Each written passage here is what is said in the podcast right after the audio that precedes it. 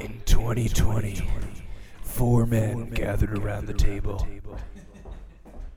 to sink their sweet, savory lips onto some bone. Some bone covered in sauce. Is my is, am I gonna blow my anus out?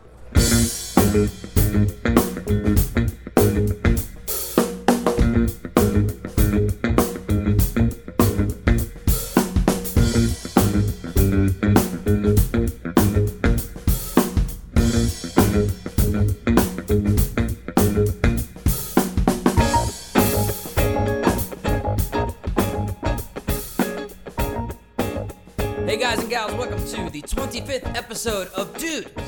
Check this out, a music podcast done to you by Hambone Relay. I said that funny. Done to you by. Done to you. Done to you by. One word. Dundee, down to you. Uh, this is a podcast done by Hambone Relay where we talk about music that we love. We usually bring in artists and we like to have a discussion, an interview. We talk about what their history is like. Today we have a special edition of Top 10 with Hambone Relay. We talk about the top 10 records from the 70s with uh, Mark Brown, Luke Farrakhan, Jordan August, and myself. My name is Rob Tate. And we also have a special edition of Do Check This Out because Hambone Relay, aka Jordan August, has created a hot sauce for Hambone Relay, which will be on sale at our merch tables coming to you this February. Um, would you like to tell them more about these hot sauces that we will be selling? I can. So I've concocted three hot sauces, starting from less hot to very hot. First one called Green Lizard, a jalapeno based green hot sauce. The second one called Funky Sauce, a red jalapeno and red chili hot sauce. And the third, the hottest of the sauces, called Nasty Sauce That's right. and they will all be in glass bottles, labels, warnings for sale Really, some at our tables. Uh, and they will come with a download for an exclusive Hambone Relay track that is only available to listen or stream through the QR code on the bottle. So not only are you getting hot sauce in a glass bottle, but it's coming with exclusive music. Right. And we don't know what that is quite yet, but come to the merch tables near you um, when we play your city, and uh, we'll let you in on what's on each bottle. But if you collect all three, you get all different music, all different hot sauce, hopefully. Hell yeah! It's Collect still- all three. Collect all three, bro. And there'll be deals if you buy all three. By the way, these are in, in serious limited supply because Jordan's been slaving away in his kitchen making these hot sauces. Yeah. But- my small kitchen in Fishtown of Pennsylvania, Philadelphia. I, I predict these hot sauces go within two months. I bet they're gone because they're delicious and the bottles and the labels look awesome. But anyway, the whole point of this is we have we have wings in front of us. And we have a bunch of different hot sauces, including one of ours.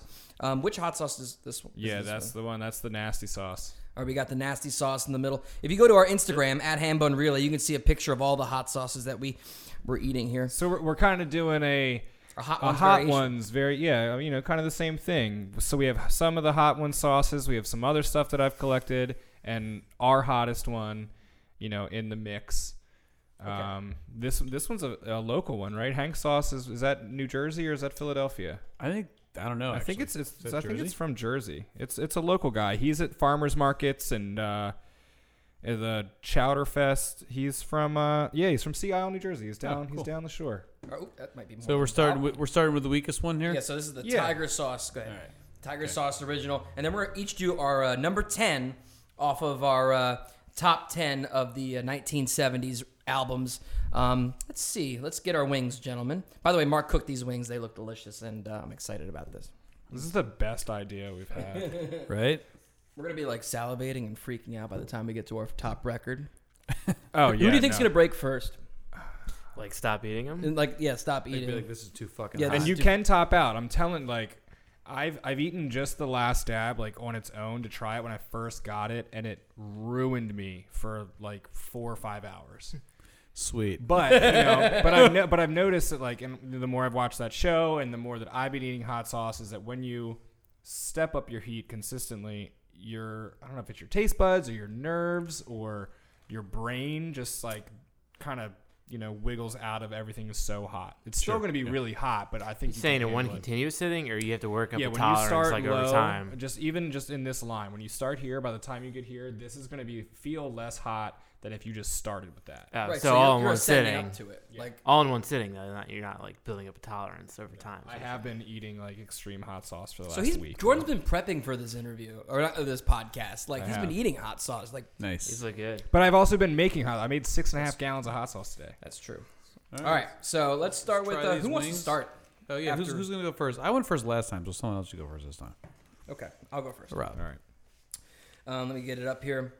By the way, thank you guys so much for listening. We've reached our 25th episode, which is a huge deal. So thank you very much. Put applause here.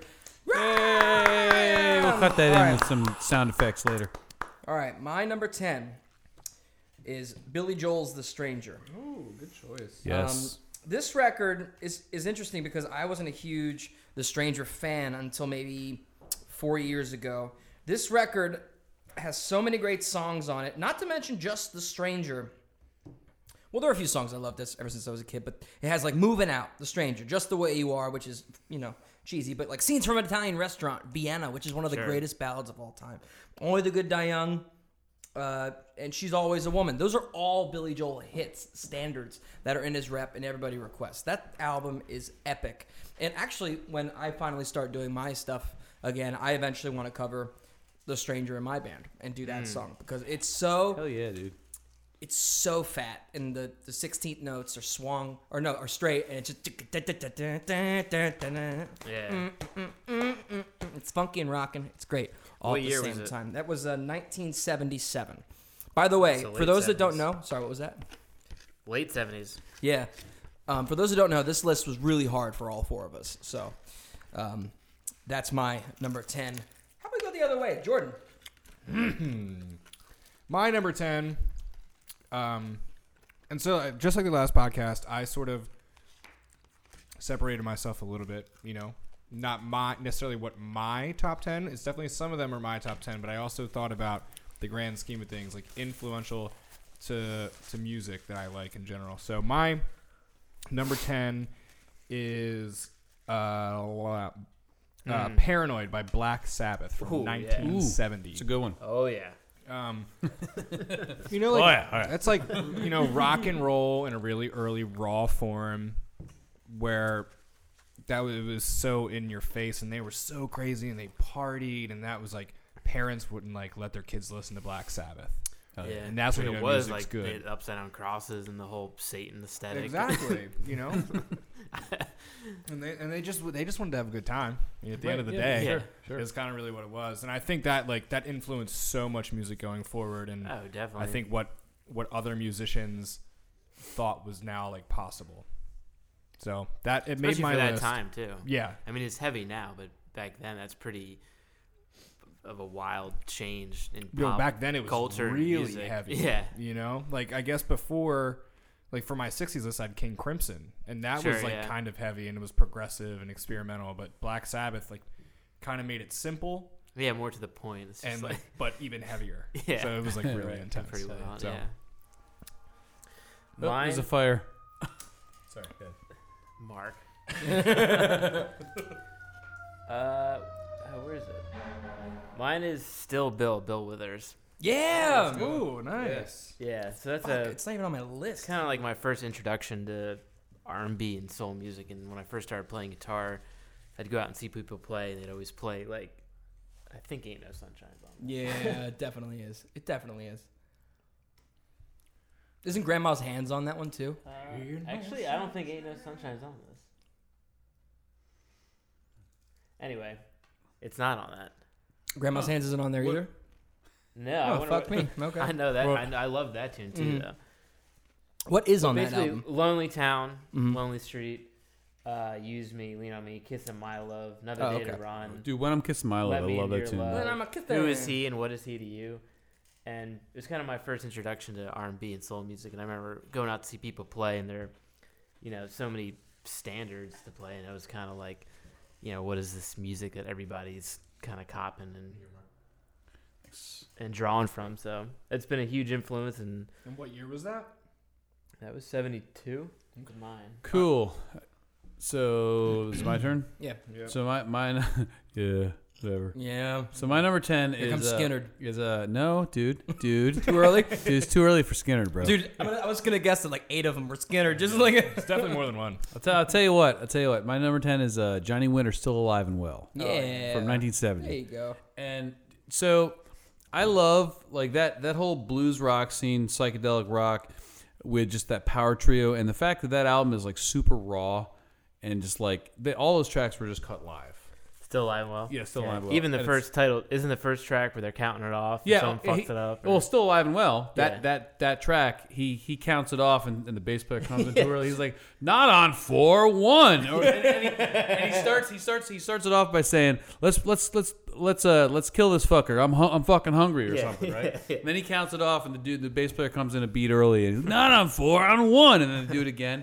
But it's it's so raw and so live, and it's like that there and there's a lot of like Johnny Winter and and uh, some other blues guys too that I that that I thought about, but like that record to me, I, I played the shit out of that record when I when I discovered it, um, and I have my dad's copy of it, and so good. It's a huge record. it's got let it. He does let it bleed on there too. It opens the with Stones Rock Me tune, Baby, and it's really good. Two. I feel like a lot of people like really dug that record from being like a record collector and going and digging through a lot of random people's like family collections or you know buying massive collections from you know like blindly from people. That record's always in there. Right. Like Yeah. I can't Yeah. tell you how many times I've gifted that record to somebody for like Christmas or their birthday because I had five of them. Yeah, from sure. bulk buying records. I think I have several of them now actually, but it's such a great record. I can play that shit all the time, man. I love that record. Yeah. And Rock Me Baby's like one of the most rocking versions of that. Hell yeah.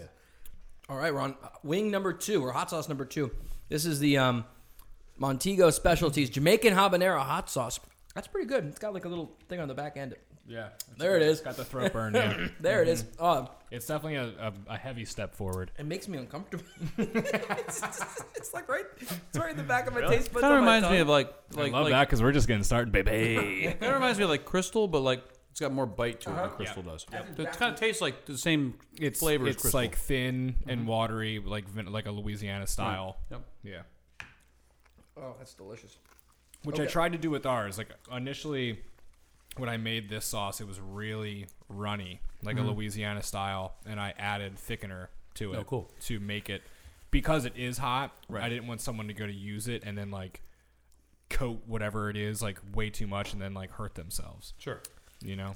Very considerate here. As, That's very nice of as much as I like want someone to be like, "Holy shit, that was so hot," I don't want to like ruin someone's night because I ruined my own night with like other hot sauces. So I, so I get it. Here, so here's my number nine. We're on to number nine.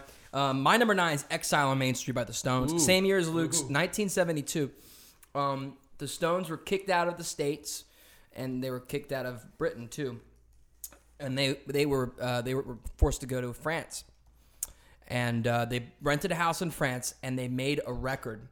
And they lived there, except for Charlie Watts. Charlie Watts lived by himself somewhere down the road. Charlie Watts does what Charlie Watts wants. Exactly. But everyone else stayed at that house and partied. Tons of people there, and they were recording and like they would be like recording like songs over and over again. It just magic wasn't there, and then something would click. I, the reason why I know this is there's a documentary about this record, and it's so in depth. And they talk about how it's just like everyone's exhausted, and all of a sudden something would happen. Keith would like get in a certain position, everybody get really calm, and they'd do a take, and that would be the take. It would happen all the time How nice it would be to do a record like that. oh, like just like just, what the fuck? I know. and also, check this out. Here's the craziest part: is people that were on instruments wer- weren't necessarily even in the Stones. If you look at the track, I think I've mentioned this in another podcast. If you look at the personnel, it's not always the Rolling Stones playing on the record. yeah. Um, I think it's Happy, which is like the beginning of the second side of the um, or the beginning of the second LP or something like that is like mostly not the Stones. It's like Keith and Mick, but like the rhythm That's so section's like, crazy. That's fucking crazy. different. that like weird though? I think it's weird. Like if Like, I'm in a that's not- band, when like but hold on. So if you're in a band like the Stones, each instrument has like, you know, it, it's represented. Yeah. But like Charlie Watts isn't on the record. It's like a roadie or something. That's weird. Wait, on to the me. whole record? Or on that track? you're like saying? various songs on this record is are not the Stones. That one specifically, I remember. But they went there with the intention to make the record, and then they kind of just Whoever cultivated this huge hang where everyone was playing. right? Exactly. Yeah. So they kind of like produced like this huge art project. exactly like whoever was around, they would Yeah. record with. Let's And do that. I'm down. I'm down to do that. Mark, can we use your studio?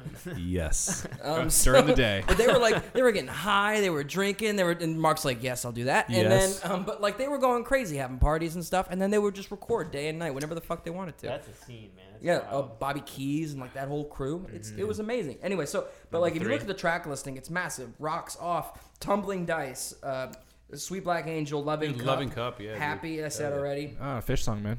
Uh, we need a Dude, oh, hold sound for on. fish. Hold on, we need a sound for fish. No joke. I was at a record store. I was at Princeton Record Exchange like a year ago, and fucking Robert Palmer's uh, "Sneaking Sally Through the Alley" came on, and some dude was like, "Dude, fish! Check it out, fish!"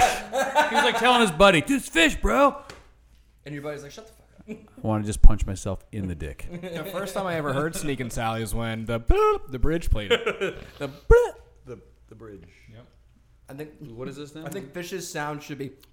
We'll wait till we get through, but I figured everyone can prep their way. you everybody get this already? Rob needs it. I feel like there's varying degrees of amount should we put on because like the last dab, you You're like probably you're not gonna want The, to the last dab will do a schmear and a dab, because that's like what you do with that sauce on the show smear and too. a dab. I feel like I so would- we'll like coat a bite, you know, like coat Yeah. one side, but then put like a little dollop on top, because that's what they do on the show itself. okay.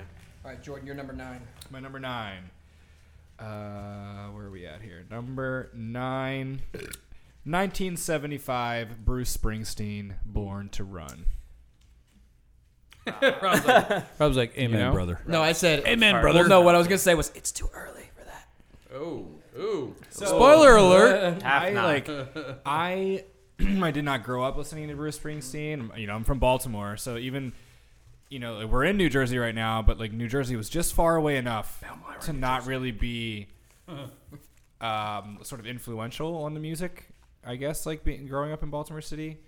Um, it wasn't until like my mom remarried and I got a little older that my stepdad was a huge Springsteen fan, and I started like ganking his records and like there was so much Springsteen and I would listen to some and his band played Rosalita and I loved that song even before I knew it was like a Springsteen song but um, Born to Run I mean that song alone is like the ultimate like un not the ultimate but an ultimate sing along song I think you could walk down the street and pick 10 people, and nine out of those 10 people can sing you the chorus. At least the ending. I'm the one out of ten that can't. Wait, yeah, what's the song? Rosalita. Born to run. Born Born, to to, run. Born to run. Baby, I was born to run. Well, I know those lyrics. Yeah, exactly. yeah. Just that one line. but if you said Bruce Springsteen, "Born to Run," I would think of that. Yeah. you would s- you could sing that. To your point, sure. Yeah. you know Yeah, so yeah. and i think that's important but i mean there's so many other good songs on it it was you know early in his career it was a t- uh, you know a chart topper so it made my list yeah, he uh, he got the cover of Time and Newsweek the same week for Yeah. that record. and he's like blue collar boy So that was seventy-five. seven yeah How old was he when? Twenty. 22 or 23 24 Yeah, Are you something like kidding that. me? Damn, No. 23 24 No, he was young. i'm super young Holy shit! He got a Yeah. record deal when he was like 21, 22. It's amazing. I mean, you Wow. listen to these Maybe records 2021. and like him or Like any- perspective, right? Of their and like, age. how do they, and the the songwriting seems like uh mature and like well thought but they're 22 and it's like i still have no Well, idea how to like write a song all I of his feel like. songs like And i'm five years are- older than him all of his songs are like a, these stories of like blue collar like using your hands to work like really working hard for your money Hmm. he never had a job like he was always like i'm going to be a musician his father like all the songs are like stories of like he heard from his father and his grandfather uh, father, so his it's not like he made them uncles. up and like made He this didn't make whole 'em up. facade. Okay. Well, he was in but that they aren't like environment. personal to him. It's just like how he grew up. He grew up in a blue collar family in a blue Yeah, collar yeah. town. It's like it's all he knew visually. He never really had to do it.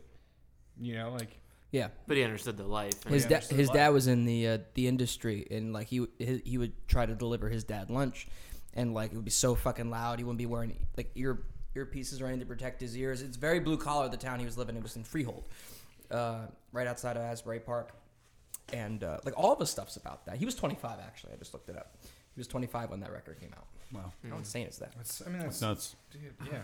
what that's not his first record it's his third third His Crazy. first record came out when he was 22. That was Blinded by the Light.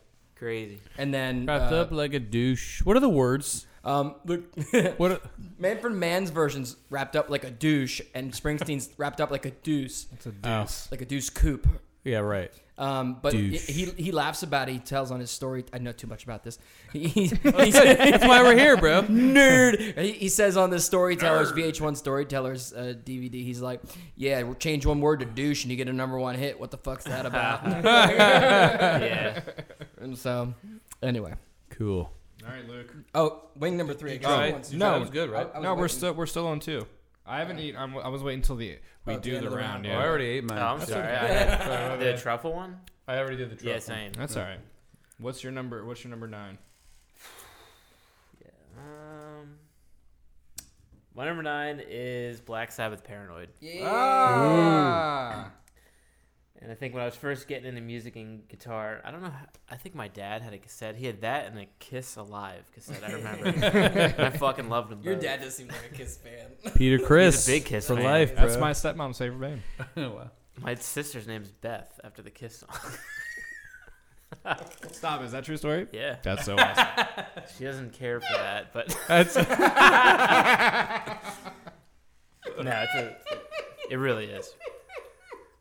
But uh, yeah, I used to. I still love Black Sabbath, and it's something that I liked when I was younger. And I feel like some bands you like when you're younger, then as you get older, it kind of fades and you never revisit, and you're kind of like, yeah, that was just like I was younger. Yeah. But that this is a band that I kind of started with and always come back to. And you're right, it is like really to the point. It's like a lot of riffs, Mm-hmm. it's- but it's just it just rocks so hard. I don't know, and it really has like a primal element to it. Like War Pigs on it, Paranoid, Electric Funeral, Fairies Wear Boots. Mm-hmm. So great band, Tony Great- Iommi, great band, great awesome album. guitar Yeah. player. Yeah. You know, you like uh, you hear the story how he like cut his fingers off and all No. that. no, Really? no. I forget exactly what he was doing. He's like working in a spoon factory or something. a spoon factory, yeah, some kind of like not really- a knife factory. Well, some brutal blue It's so collar- rock and Oh, roll. That is bro. so Type. rock and roll. Someone m- may correct me on that, but it was some using heavy machinery, right? And he cut off all the tips of his fingers. Jesus Christ. Yeah, like and his uh, mother made him like these leather thimbles that he would put over his finger. Yeah, if you look at any video of him playing, he's got these like thimbles over his fingers so that he could like play, and then he plays with those. on his finger. Yeah. that's insane. So, yeah, so that was for they were just forever crazy. on. He did that like motherfuckers. for years, or just like while it healed. Uh, I remember I had a video then. They had like a uh, a tour in like the 2000s or something. He, he still had them on, so I guess he just always did it. Wow. And he would use like super light gauge strings, so it didn't hurt his fingers. Why do we know about like you know everyone knows about the bat eating story, but we don't know that story. Like that's so much cooler to me. Yeah, Like oh, you're so badass. Like you got your fingers cut off and you still play guitar. Yeah. and it was essentially a trio, and it was you- well because Ozzy sang, but he didn't play anything else. Yeah. Yeah. So it's insane. Like three guys make that much sound. And it's just like Bill Ward's this monster drummer, and That's awesome. yeah. So All right, Mark Brown. My number nine is one that's a little lesser known, but um, Maggot Brain by Funkadelic. Oh, yeah, Oh, yeah. So that just missed my top. and so so here's like, I love Funkadelic, especially early Funkadelic before they kind of merged with Parliament because and became Parliament Funkadelic because it's like rock meets funk. Eddie Hazel was on that record, Bernie Worrell, it, and that was like that's kind of like how where Hambone Relay kind of comes from too is like that classic rock meets like this funky get down kind of sound and that that whole album I, I fucking love that I've been listening to that record since high school I love that album man Isn't that on your uh, get down playlist or whatever it is that you put on? The- uh, it's on my it's on my jam out motherfucker Yeah, playlist that's which is what I listen to at the gym a lot but dude fucking maggot brain uh, uh, can you get to that is, is is awesome dude I love that record man so Here, actually, let's see. I'm curious what this is. A quick that? break from the numbers. What What's your workout album? oh I know mine. I, it- it's mine's "Toys in the Attic" by Aerosmith. It Ooh. didn't make my top ten, but it happens to be my honorable mention out of the '70s. That's funny. But like, Uh, I so like I go to music that I wouldn't normally listen to. I'm going for the motivation. so Britney, bitch. Yeah. And it's a nice preface here. What we Um, got? Uh, MIA. Oh, cool. Yeah. Fly like a bucket. Yeah, but but earlier MIA. Oh, okay. So I mean, but that album's still really good too. But it's like got this like, it's almost like Baltimore house beats, but this kind of like Caribbean Hispanic flavor to it. That's dope. It's really cool. I'll check it out. And I, I never can understand anything she says. So I don't, I don't have to think about any of it. You know, like sometimes if you hear a band and they like, say a crazy lyric, and then I'm just like stuck on a lyric. And Yeah. they're like, oh, that was really great, or I can't believe they put that in there. It's so stupid. Like with MIA, I can't really understand anything she's saying. mm-hmm. So Sorry, sorry. Yeah, I was looking up my workout video, my workout shit, and that came up. what do you what do you work on? My to? bad. I actually don't listen to music when I work out. I feel like I remember challenging if you don't. uh like I used to run a lot when I was in high school and stuff, and I remember listening to Government Mule, Mm-hmm. and then when I wasn't running and I listened to them, I would just think of running and how much I hated it, and I would like, like the have this association. association, and I was just like, I don't want to mix the two, so I I don't listen to music when I work You do it out of the love of music, the sacrifice of okay, I'll listen to nothing. So I don't know if I ruin thought it. about it that deeply, but Well, for like I don't listen to music when I like edit photos because Mm. it's very distracting. Because I get so into the music that I'm not paying attention to the work in front of me. sure, yeah. Or I'll put like a TV show on, and like the conversation like keeps me like up, and Mm-hmm. I don't have to like care about it. Right, right. But if I'm gonna like work out, I don't really want to work out. Like I know I need to, but I will. So I like the music is distracting in a positive way from the workout. I kind of I- forget that I'm. I guess I working do out. something more distracting. I watch TV, So so it's I guess it's the same thing. Yeah. So th- what you Without just what knowing you just facts. heard was part of my workout. Uh, it's uh, the Electric Warlock Acid Witch Satanic Orgy Celebration Dispenser. Oh, you told me about Rob this Zombie. stupid record. didn't you? stupid! Uh, no, the only reason I mentioned that is didn't you say they recorded it right outside of your hometown?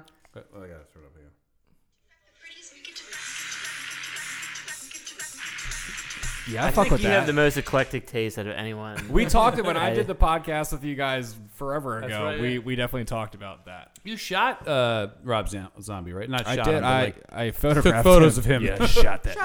I yeah, I photographed him at uh, Ramshead Live. that's cool. All right, lane number three. Apparently, Luke and uh, Here. Mark went for it. I'm Already. gonna check on the wings. What do you guys You're good. All right, so here, cheers. Cheers. bro. this is uh, sauce number three. This is the. Uh, let me read it here. It is the truff hot sauce, truffle, black truffle infused hot sauce, and this is the one that we smelled in the beginning. I was like, "Oh shit, I want to try this." Here, here we go. I think you really have to like truffle. So what? What are truffle? It's not a mushroom, but it's is. found in the wood. Oh, it is It's a a mushroom. mushroom, yeah. Uh, Because I've had truffle cheese. But like But- truffle to me is like really it's like garlic on steroids. do? Can't wait By the to way, you edit guys this listen episode. to this podcast. I'm sorry you're gonna have to hear us like chomping and chewing and can cut that shit out, bro. Can't wait to edit all this. have fun. This episode's gonna drop next month. Probably. A lot of lip smack in here. My number eight Ugh. is Herbie Hancock's Headhunters record. It was. Oh, It is my, the album that like I listened to for inspiration when I first joined Hambone Relay, uh, and um, we've been talking about doing a Headhunters night, like with a collaboration, maybe with another band or other people. But that record is so funky, and the the tones that all the musicians get out of that that record are just insane. And you know what's funny? We talked about time a lot in Hambone Relay and and grooving things. First track, Chameleon, is starts off at one tempo and the whole song is just like a freight train and gets faster and faster and faster. You don't notice it until they go back to the head and everyone goes, "Oh fuck," and they have to go back to the old tempo. But like, it's grooving the entire time. You do not notice it, and all the synth work is just nuts. And the syncopation between the keys and the drums is amazing, and that's my. that version of Chameleon is like I could l- just epic. listen to that shit. That and Vein Melter, I love too. Yeah. Oh, and Sly too. Like those, th- I could listen to those. shit- Mm-hmm. Watermelon Man those too. shits- Oh, yeah. The intro to watermelon. That, Oh, yeah, when I first that was the heard first Herbie Hancock song I ever heard. It's so weird, right? And but you know like there's there's not much to it. It's like it, I fucking you know love it's like this flute vocal jam thing, and I was like this is cool. And then I I remember putting on Headhunters, and it went from like this is cool being really wide and cool to being like whoa Right. this is really cool Yeah. and I felt like I was looking for that for a long time. So good. Have you ever So- heard uh, sextant or sextant? I have that on CD, but I don't. I haven't listened to it in years though. It's all. I mean, the title track is Rain Dance, I think it's called, and that's really reminiscent of the Watermelon Man intro, but it's kind of like just takes that further, that approach. So if you like that, you should check that out. And if I'm not mistaken, it's Harvey Mason on drums, Or am I on ma- that record. I forget now. I'm forgetting. It's been so long since I looked at the personnel. But uh, head like that whole record is like uh, is really different than a lot of other records he put out. Like he also had like, you know spanned a career of decades. True. And His like, own was more. Well, go ahead. it's it's more organic in a way, but like some of his later stuff got like really like ch- synthy in like not a good way. Right, You like uh, uh, I can't remember the one record with his face on it, but That's that yeah, I don't know what that, It's, that's the one um, I'm talking about. I can't remember. But check out this personnel, dude. It's fucking Paul Jackson on bass, uh, Harvey Mason on drums. Is- Is Wilton Felder in that band? no, Oh, he was the dude from the Crusaders. he played with Herbie for a while. um, this is Benny Maupin on saxes and uh, reeds, and Bill Summers on all the percussion. Oh, cool. Bunch of producers and engineers, but like it's sampled on fucking everything. So good, dude. So Anyway, good. I sorry. feel that's like my that number eight. record. No, he that's- that's kind a of great- reeled it in a little bit because have you ever heard the Mwandishi record? After, That's a weird one. yes, and that was three records before that. Oh, that- he reeled it in for the headhunters, or do you think that it was just like the, the way that the record, the um, music was going?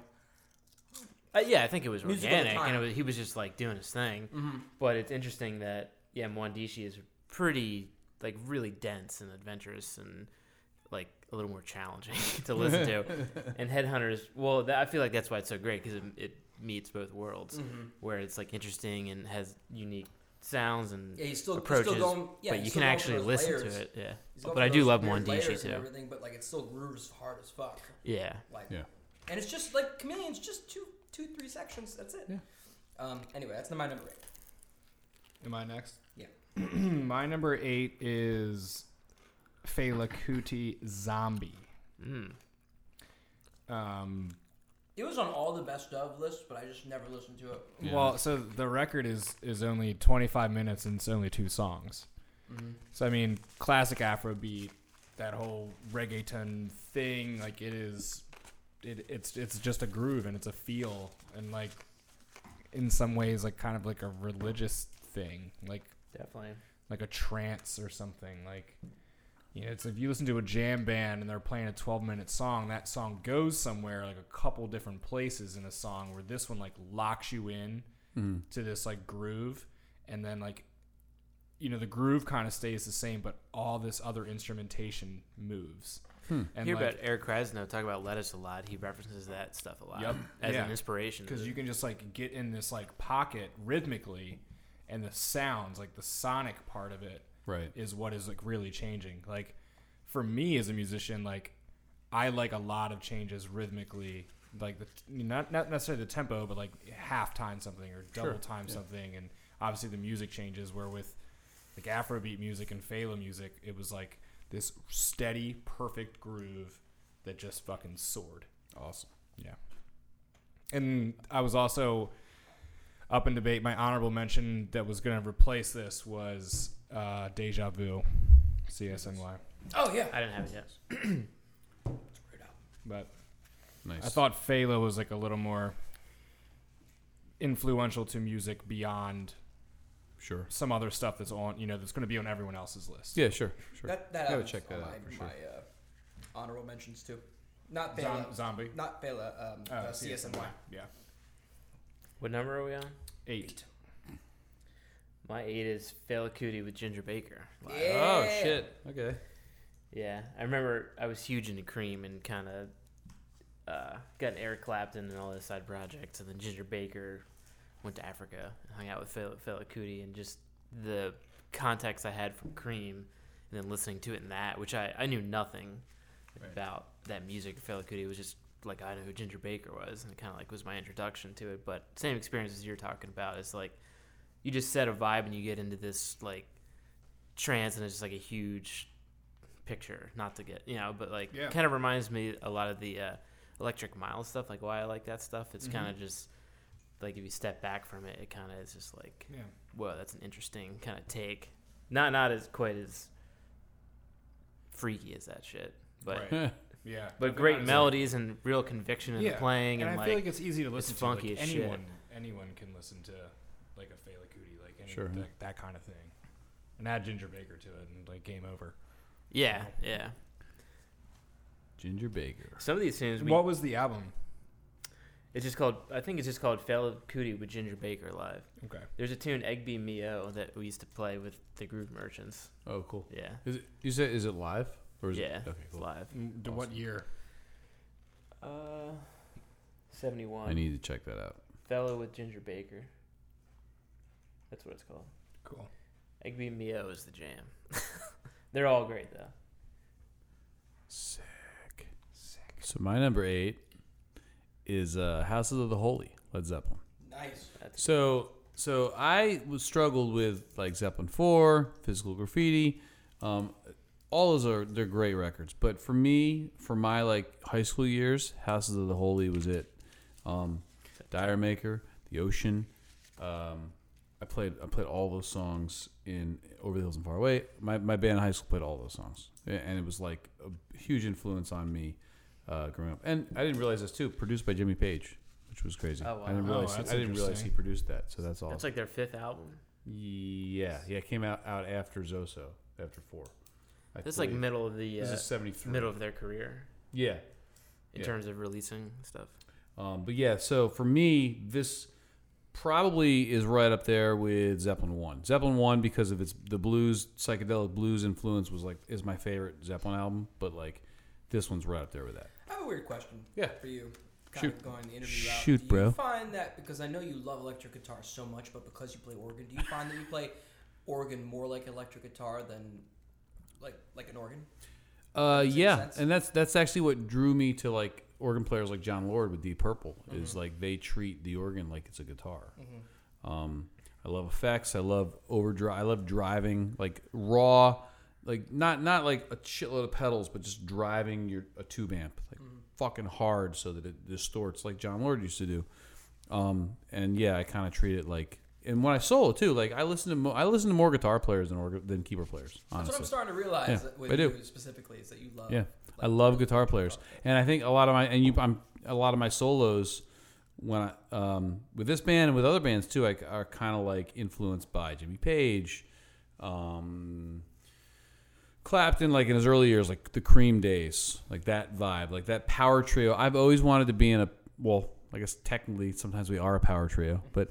But like I- you know, I've always wanted to be in a power trio where like the organ is like the guitar essentially, like Cream with no guitar, you know, Yeah. like just organ, bass, and drums or something, you know. So Well, and like a lot of guitar players look for like being able to like do some like solo run, and just hit a note and just hold it Mm-hmm. yeah, and let that note be effective, but you can't always do that. But- Sure. But, an organ can do that. Fish can do that though. Well, Trey, Fish can do Trey's that. got it. Yeah, yeah, exactly. Yeah. but, Uh, you're right. Yeah, you know, you're there's right. a lot of though. people yeah. that do that, for and sure. like it takes a certain guitar, and it takes a certain combination of guitar and amp, and, a, Yeah. Mm-hmm. sometimes a pedal. Like with an organ, you can just have an organ and just Yeah, that shit does not decay at all. No, No. this is not. no, That's right. and it can be effective. and- Yeah. And, you can watch someone go, Ugh, and then it's still there, and they go, yes, So I feel like I, I listen to organ players and I'm like, I wish I could just play like that. yeah, But it's just a different instrument, For and sure. it's like I just hear the warmth of the sound and like the lushness, and then you just like hold something, pull the drawbars out, put the fast beat, but Yeah, like right. you can't. Bro, get the Dude. Ebo. You can kind of do it. you, know, you know what's crazy too? The organ is like one of the only instruments where you can literally play one note and change the speed of the Leslie and it, or adjust the drawbars, but literally you're pressing one key down and it can change the intensity of the jam. yeah, Oh yeah. I can literally like we can be jamming. You you can be soloing right, and I can do like a swell and hit like a high note and just hold it, Mm. and it it like that's like it takes the jam to another level just with Totally, one s- yeah. with one note. You know what I mean? it's an amazing instrument. yeah. I mean, it's cool that you can do all that shit. Oh yeah. I kind of feel the opposite. I love organ, and I love organ players, and I've always loved it. And just the sound of it is like It's so Oh, it's maybe so we should weird. just switch. Right. I, well, I'm, I'm working on my guitar skills. I learned 13 chords the other day. Just throwing that out I there. don't know that. On organ. hey, speaking of fish, the next sauce is Hank's heat sauce, which has a fish on the front of it or a semblance of a fish. Do you think any of those guys? And are it's gonna from listen Sea Isle, New Jersey. Sea oil. Where's that? By the sea. It's Long Beach Island. Yeah, uh, it's it's it's on the Wah, wah. All right, it's, let's it's try down this. there. All right. These are the jokes. Them's are the jokes, These folks. are the jokes. These are the jokes. this has been my sauce that I put on everything: pizza, to this? Yeah, I put chicken this- pasta. Like it, there's there's nothing I wouldn't put that. There's on. this taco place. Actually, it's called Jocko. And when I asked them if they knew who Jocko Pastorius was, they had no idea who he was. Aw, And I was like, How disappointing! But uh, they have this there. Yeah. Really? It's in Westchester. That's yeah. good. I used to go all the time. It's, it's flavorful too. Like it's, it's Yeah. it's like really, it's got a lot of garlic. in it. I mean, you can see the garlic floating It's around. not like just like heat, you know. Like there's some flavor to it, you know. I gotta use the bathroom. Well, you, you Cool. do that. All right, here's my number seven. Rob Tate's number seven is "Goodbye Yellow Brick Road" by Elton John. Ooh, That's a good one. It's another house record. I have a thing with house records or mansion records. In this case, it's a done on a man, like a mansion. And what they would do is every morning they would get together. Elton would have a keyboard for break with, at breakfast, and he would, for Elton- breakfast. Keyboard for I know I breakfast. said that wrong. I'm not even drinking; it's just the hot You sauce. say 1974? Seventy-three. Dude, Damn. Lucas belched from the bathroom. It was epic. dude. Um, but so it's another one of those mansion records, right? So Elton would get lyrics from Bernie Taupin in the morning, and they would sit and have breakfast. Elton John would bang out some like keyboard part and like kind of get an idea for the song. They would record it that fucking afternoon, and then like, do the harmonies in the afternoon, and fucking be done. And they do it all again. That's crazy. And they had like I think they had a fuck ton of songs, um, but just listen to the hits off of this thing. Crazy, dude. Funeral for a Friend, Love Lies Bleeding, Candle in the Wind, Benny and the Jets, Goodbye Yellow Brick Road, um, uh, D- Ballad of Dandy Bailey, uh, Sweet Painted Lady, Roy Rogers. There's a fuck ton of hits on this fucking thing. And all of those songs are on everything. It's a d- uh, double record, double LP too, on vinyl. Didn't you cover uh, Ballad of Danny Bailey? No, I had a song called The Ballad of Danny Bailey as well. Oh, okay. It was an homage to that. And it was bad. So we don't play that anymore. Sorry, I, I, think, I didn't think it was bad. Thanks. Yeah. Um, Yeah. yeah, you can bring me one. Thanks. Thanks for bringing that up. yeah, and it was It was shitty. so bad. we It was stopped done playing at it. my. It was my. Sorry, first, no, Jesus. No, no, it was my. It's okay. it was my first full band show as Rob Tate Band. We that was I- at um. Actually, it was upstairs at Dobbs. You I were on liked it. S- Yeah, no, I was on it. I like that song. That's why I brought it up, that. bro. Uh, hmm. all right, that's my number anyway, seven. number seven. my my number seven is uh, Headhunters. Yeah. By, by Herbie Hancock. So Ooh, that reminds me too. We're gonna have to talk about our Hall of Fame at, at a break here too, because we have we uh, we'll explain that later. But I'll cut Uh, that Yeah. out. So sick. yeah, we don't. I mean, How much It's- more to say? yeah, not much more to say. It's a great record. It was way beyond its time, and it uh Yeah, I changed my mind. that and that album still like holds really strong too. You know, it's not something that like I would ever stop listening to. There are a lot of albums too, like um, where there's one or two, especially like instrumental tu- albums, where there are one or two tunes where I'll listen to them, but then I kind of skip over the rest. Yeah. But that's a record I can put that on beginning to end and jam out Yep. like an entire car ride I was somewhere. gonna say it's a good driving record. Yeah, and it doesn't matter whether it's I mean Chameleon, obviously Watermelon Man, but like even Va- the other two, Van Melter and Sly, like I can listen to that shit all day long. Yeah. you know what I mean, without skipping over, for sure. without a doubt. Number seven. My number seven is Johnny Winter still alive and well. Did I already say that? No, I didn't. I said that, but you, Oh, that's right. That's right. dude, sick Hall Yeah. of Fame. record. I remember when I first started playing guitar. Uh, I just check out guitar players, and he. I don't know how, like how I found him, but uh, just got that record and like listened to it a million times. I remember I my mom would drive me to baseball practice a lot, or whatever, and I had that in the car, and I would just like listen to it the way there and the way back all the time, and So- Rock Me so Baby. good. I would play with my band in high school and So Still good. Alive and Well. Yeah, some of the Stones tunes were cool. And then he does like a. I always thought it was weird. He does. What's that? It's like a country kind of tune, like acoustic guitar. You know what I'm talking yeah, about? that- it- Maybe I it's don't know Cheap if that's in- Tequila or yeah, something. I think it's cheap I tequila. always thought that was kind of weird. it's like, why is this on it's, this? it's like a weird vibe. I wonder if it's one of those tunes where they're- he just like, hey, I got this thing. You want to just do it real quick, and we'll just. That's see what if- I always thought- like. I And love. The producer was probably like, yeah, let's throw that on there, whatever, man. Yeah, that one I was always like, that's cool. I guess. Like, Do you think it was used? I don't know the record very well. Do you think it was used to Like just fill break it up? time. Yeah. I think break it up, Break it up. genre wise. You know who produced I could. it? I could have kept getting beat over the head. but I, was- like, I didn't need it to get. You broken. know, Rick Derringer produced that shit. Oh, no dude. way. No Fuck yeah, shit. dude. Yeah, dude. Well, doesn't he play? uh He was also in Edgar Winter's rock and band. roll hoochie coo is that He- on yeah, that? he's the rock Is and it roll on that Hoochie Coo guy. record, No, right? uh, I don't think it's on that record though, is it? Let's see. No, it's not. Uh, But if you rock and roll hoochie coo that was that was Rick Derringer, and he also That's played fine. in Edgar Winter's band. He was in yeah yeah Wait, he's who- on the live record the johnny winter live where they Yes. play still yeah yeah. He, he was great, man. He was uh, so Um, spoiler alert: This might this album might be in my honorable mentions, but Edgar Winter's "White Trash" Yeah. uh, record, Yeah. so good, dude. Rick Derringer's on that album. There's a wh- full horn section, two drummers. Um, what's the dude's the singer's name? I can't. Uh, Lacroix. He's got like a French Canadian last name. I don't know Lacroix or something, but like.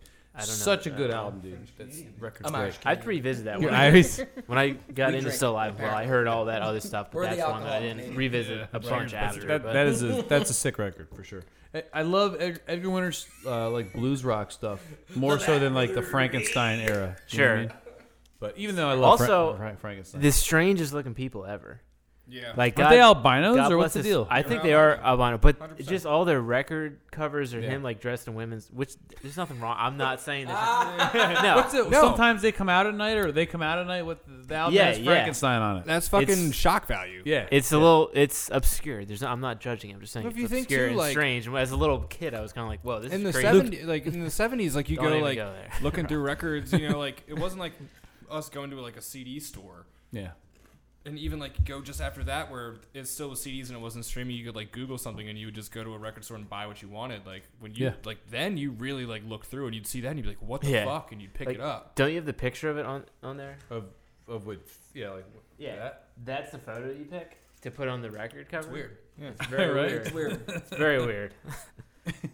What's even happening in this picture? I don't know, it's a bad angle. right. It's not a flattering Actually- angle for anyone. uh, it's come to think of it. So, in looking at some of these albums from the '70s, a lot of the artwork on these albums is like, what, Yeah. what, what was going What through was- your head so when you took that strange. picture? You know what I Do you think mean? it's supposed to be off-putting so that it like catches your eye in the record store though? That's Probably. what I'm thinking. Yeah. I think there was a culture of just obscurity and like. Maybe How about they- the maggot even brain House, cover? Houses of though? the Holy too, right? What is Houses of the Holy? There's I like still don't know naked what children that is. climbing Yeah, on I still have rocks. never- Are they- figured out yeah, what that the is. uh, naked little girls throwing pickles. Yeah, I don't that know would what's- not I go over honestly well think that's now. why I don't like Houses of the Holy is because of the album. Because of the It's album really cover, yeah. weird. Yeah, it's What kind about of like X Men? upsetting. What about the original Blind Faith album? Remember the album cover for that, or the only Blind Faith album? The the, the album cover with the little girl, the naked, the Oh naked yeah, girl yeah, on the front. yeah, yeah, yeah. So they changed it. They changed it. I was gonna say, isn't it? There's a, it's all of them on the front, right? That's the- what they changed it to. The Yeah, yeah. original is Okay. is a naked like fourteen year old girl holding an airplane. yes, yeah, Right? yeah, You yeah. know what I'm Oh, talking yeah, about? yeah. What's with rock and roll and putting naked girls, young naked girls on the cover? Right, Hendrix you know what I'm is- talking about, right, Uh, Jordan? Nirvana's Nevermind. huh? You've With seen the that. You've kid? seen- have you seen that? Yeah. No, That's not strange. until now. I, I I have that album, but not. See, that I have one. that. I have the one you have. I, I don't have. I don't- You can't, yeah. it's hard, that's hard to find. You can't ha- find that one very. Yeah, I easily. have the one with all of them on the front. That's what I've always known. And like with being in the poster industry for a long time, is I always saw handbills and posters promoting the very few shows that they did, and it was always that same picture. Right. So, Yeah. like there wasn't. There's not this huge collection of blind faith artwork. Well, they were only around for, like a, two years, right? A year. Yeah, like, not even like Right. a year and a half. Or That's whatever. why. Uh, but still, you know, it's like th- there were hundreds and hundreds and hundreds of people, like poster artists, that were giving away artwork. Like it wasn't hard to get artwork back then. Yeah. sure. Yeah. And Blind Faith was like, oh, I'm just gonna use this picture. Also, I'm kind of pissed I didn't include them in my '60s, dude. That that, that album. Yeah. That album was huge for me. I, I, I left it out. That makes it uh, Spinal Tap even funnier. What what's the record? Smell the glove. Yeah. And they're, Girls on all fours, hold and smelling. They're making her smell a glove. but then they're like, you should have seen what they wanted to do. They- Uh, David St. Hubbins and Nigel Tufnell. All right, Mark, what's your number seven? Number seven. Isn't that number one? My number seven has already been mentioned a bunch. It's Headhunters. Nice. So I think I Ultra Hall of Fame. think we don't need to. Uh, we've already spoken a lot about it, so I think we can just move on. Well, do you want to explain what Hall of Fame means? Oh, so yeah, so I and I I, I realized since I was too busy making cooking wings tonight, I forgot to to look up our Hall of Fames. But basically, what we're gonna do is for every episode that we do, um, if two or more of us have the same album in our top ten or even in honorable mentions, then that that'll become the the Hamlin Relay Hall of Fame. And I have a spreadsheet of our top tens. I didn't. I don't type down honorable mentions. Oh, okay. Well, that's fine. We, we I, I I wrote it down. I just didn't look at it because I was making wings. So Which we're thankful for. well, they they they came out okay. The the next batch might be a little dry because they, they I left them in too long. But um, but in any case, what obviously as as of now, Headhunters has definitely made our Hall of Fame Oh, for because sure. three of us I agree. or all of us have all of us had it on, or at Uh, least everyone three of except us Luke so far. so far. So, But uh, yeah. So anyway, chuckled. It's on there. what? That was- Spoiler alert. Anyway, that's my number seven, Headhunters. Rob. All right, my number six. Oh, the wings. Uh, Oh, next yeah. wing is uh, I didn't see what the sauce was. I just kind of put it on Ah. my plate. I gotta get Is some. uh, I gotta get a some, kitchen garden farm habanero sriracha. I got some of that. I don't know this one. Did you I- get some of that? Or? Uh, Oh, Yeah, I got it right here on my on this wing. Um, do you know much about this one? Uh, no, I don't. This was actually um, Alex and I did. We did like a Pollyanna Christmas thing with her family, and so it's all like blind gifting. And one Uh-huh. of, one of her cousins got me, and knew, Ah, knew smells that I was a hot. hot sauce guy, and got me three hot sauces and a uh, like a fermenting and pickling book. Like so, basically a bunch of different processes on how you can use hot peppers and vegetables and ferment them and elongate them and turn them into sauces and This stuff is where like the boys become men. I think that one Yes. kind of kicked my butt. that. All right. If that's how it's gonna be. Hmm. Nope. All right, my I don't know. I'm still I'm still doing all right. okay. My number that six though boastful? Yeah. This one's hot. is uh, Eric Clapton's "Slow Hand." Oh yeah.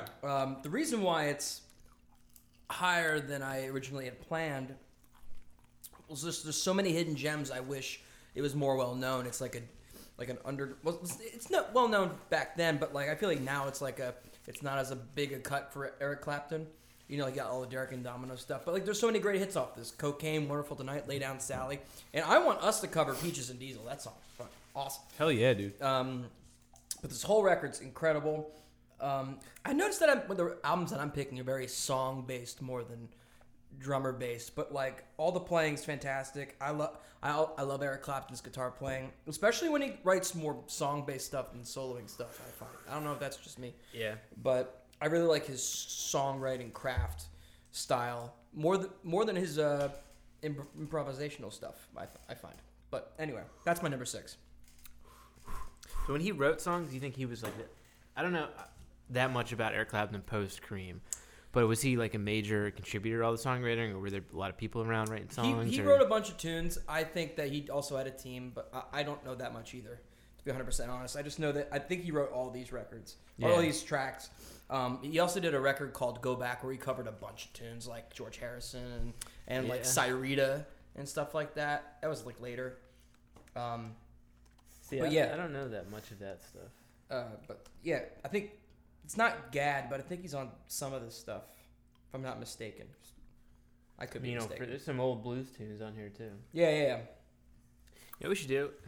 We don't have to include this if we.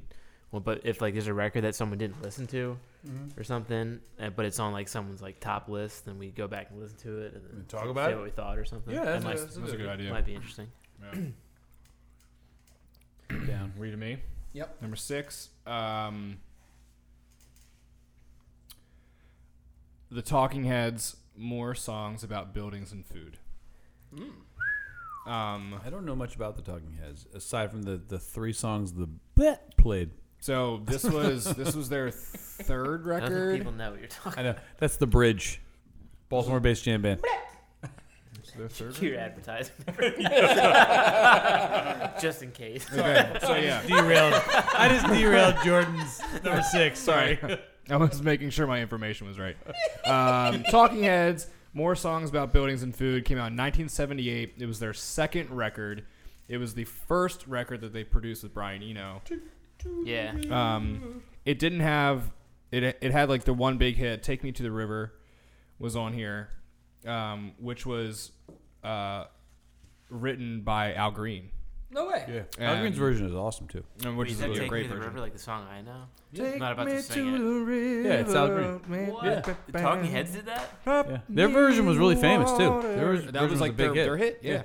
That was like the big What? I thing. don't know if I've even ever heard that. That's definitely what took them like, you know, that turned the page for them, that brought them up a tier or whatever. Wow. Yeah, they were already like doing well, but it was still early. Like, And the- what year is that? Seventy-eight. Talking And Heads then really like didn't become the the mega group that they are until the '80s. But That's take the me first to the record river. with Brian, you know? Yeah, the first of three, and but it was their second record. G- gotcha. Um, Did you ever listen to uh, Nasty sauce. uh, what's the other uh, group that Brian Eno was with? Roxy Music. yeah, Yeah. Were Roxy. you into them at all? Or Not really. It was a, like it was a little out there for me. It didn't have it, all like, I know is that Brian Eno was heavily Yeah. involved. Like, yeah, that's just what I'm. Yeah. and like it, di- it didn't have like enough consistency for me. Uh, There were simple songs, and I, like I'm the I'm like the king of simple songs, but for some reason it just Same. didn't, didn't like do it for me. yeah. I was just curious not to. But the off Talking topic, Heads, I think, was like a, ri- a like a rhythmic thing.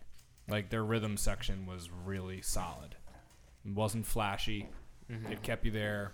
And David Burns' antics and like the way he sings things is like unique. His voice like is his voice, and I think his voicings are like you know kind of his thing. Didn't Pigeons do a Talking Heads tune? They've, Last week. they've done a They couple. They did. did one last week at yeah at the show. They did uh, Psycho Killer, yeah. I but would they, think they've so. done a couple like Burning Down the House. Okay. is another you know big Talking Head song. I feel like I mean like Fish does Cross Eyed and Painless, does Cities, like a lot of bands have you know kept. I feel like even like kept the Talking Heads alive. Like David Byrne has always like been successful and has like continued to make music, but a lot of other bands have like consistently covered Talking Head songs. Oh, Yeah. There's a lot of Talking Heads cover bands too. There is. Be- I mean, like David Byrne, he, he doesn't do huge tours, and when he does big tours, they're in huge venues. They're not personal. The tickets can be pricey, Mm-hmm. and it's not the same. So, like for one of the that band, like Stop Making Sense, is like in my opinion the premier Talking Heads band. Like my friends in Baltimore have a Talking Heads tribute band called the Psycho Killers, and they do a badass job. But they also like jam stuff out, and they take their own twist in the jams. The songs are legit, but they like really elongate it. Mm-hmm. It's almost like if like I guess like if you know a jam band was playing the Talking Heads, but stop making sense or whatever. They do like the, almost the exact The- show. yeah, he's got the suit with the pads, the Yeah. big suit. He does all the dance moves. Isn't that They're- Bethlehem based? I think I know a couple Yeah, guys they're in that local. band. Yeah. Um, yeah, Alex Ayala is in that band. Um, he played a lot for Swift Technique, but he he's He still plays in keys. Yeah, that's my what six? Mhm. Yeah, and I feel really good about that choice. Yeah. I'm happy about that. Count it. and one. What do you got, Luke? My six is Stevie Wonder inversions. Ooh. that. Is it I- Intervisions? I- Intervisions, yeah. Inversions. Alright, I- Actually, when I was looking I had a at my couple list, beers. And I and I almost put that on my list. I uh, thought it was inversions too. this is this is when the hot sauce takes effect. Actually, Whoa. I think I have always it's called that. Inver- I, is it? inversions. I No, think it's Intervisions. I thought it was Just inversions too. Intervisions in my mind. But there's another record. That's one of the tracks. Isn't there two records that have the same artwork though? Oh, No, talking. it Book. looks like inversions, but there's two N's. And uh, the I think I have dyslexia. It's, it is an inversion, but I, every time I've looked at every time I've looked at that, I thought it said inversions. I've never It thought. was said so innocent. I think I have dyslexia so innocently. No, I'm serious because I've never. yeah, no, I think they did a terrible job on the typography. No, Right. but I was looking at like all music's just Times New Roman. Oh yeah, yeah, yeah. Um, but I mean, on the record, it does look a little confusing. Um, I find that some of his records from that era do look the same. It's like that orange and brown and Yeah. and kind of that earthy tones, like ta- like the Talking Book, that record, and also Yeah. songs in the Key of Life has the same colors. Yeah. Yeah. It's all that orange and brown and black. Yeah. Yeah.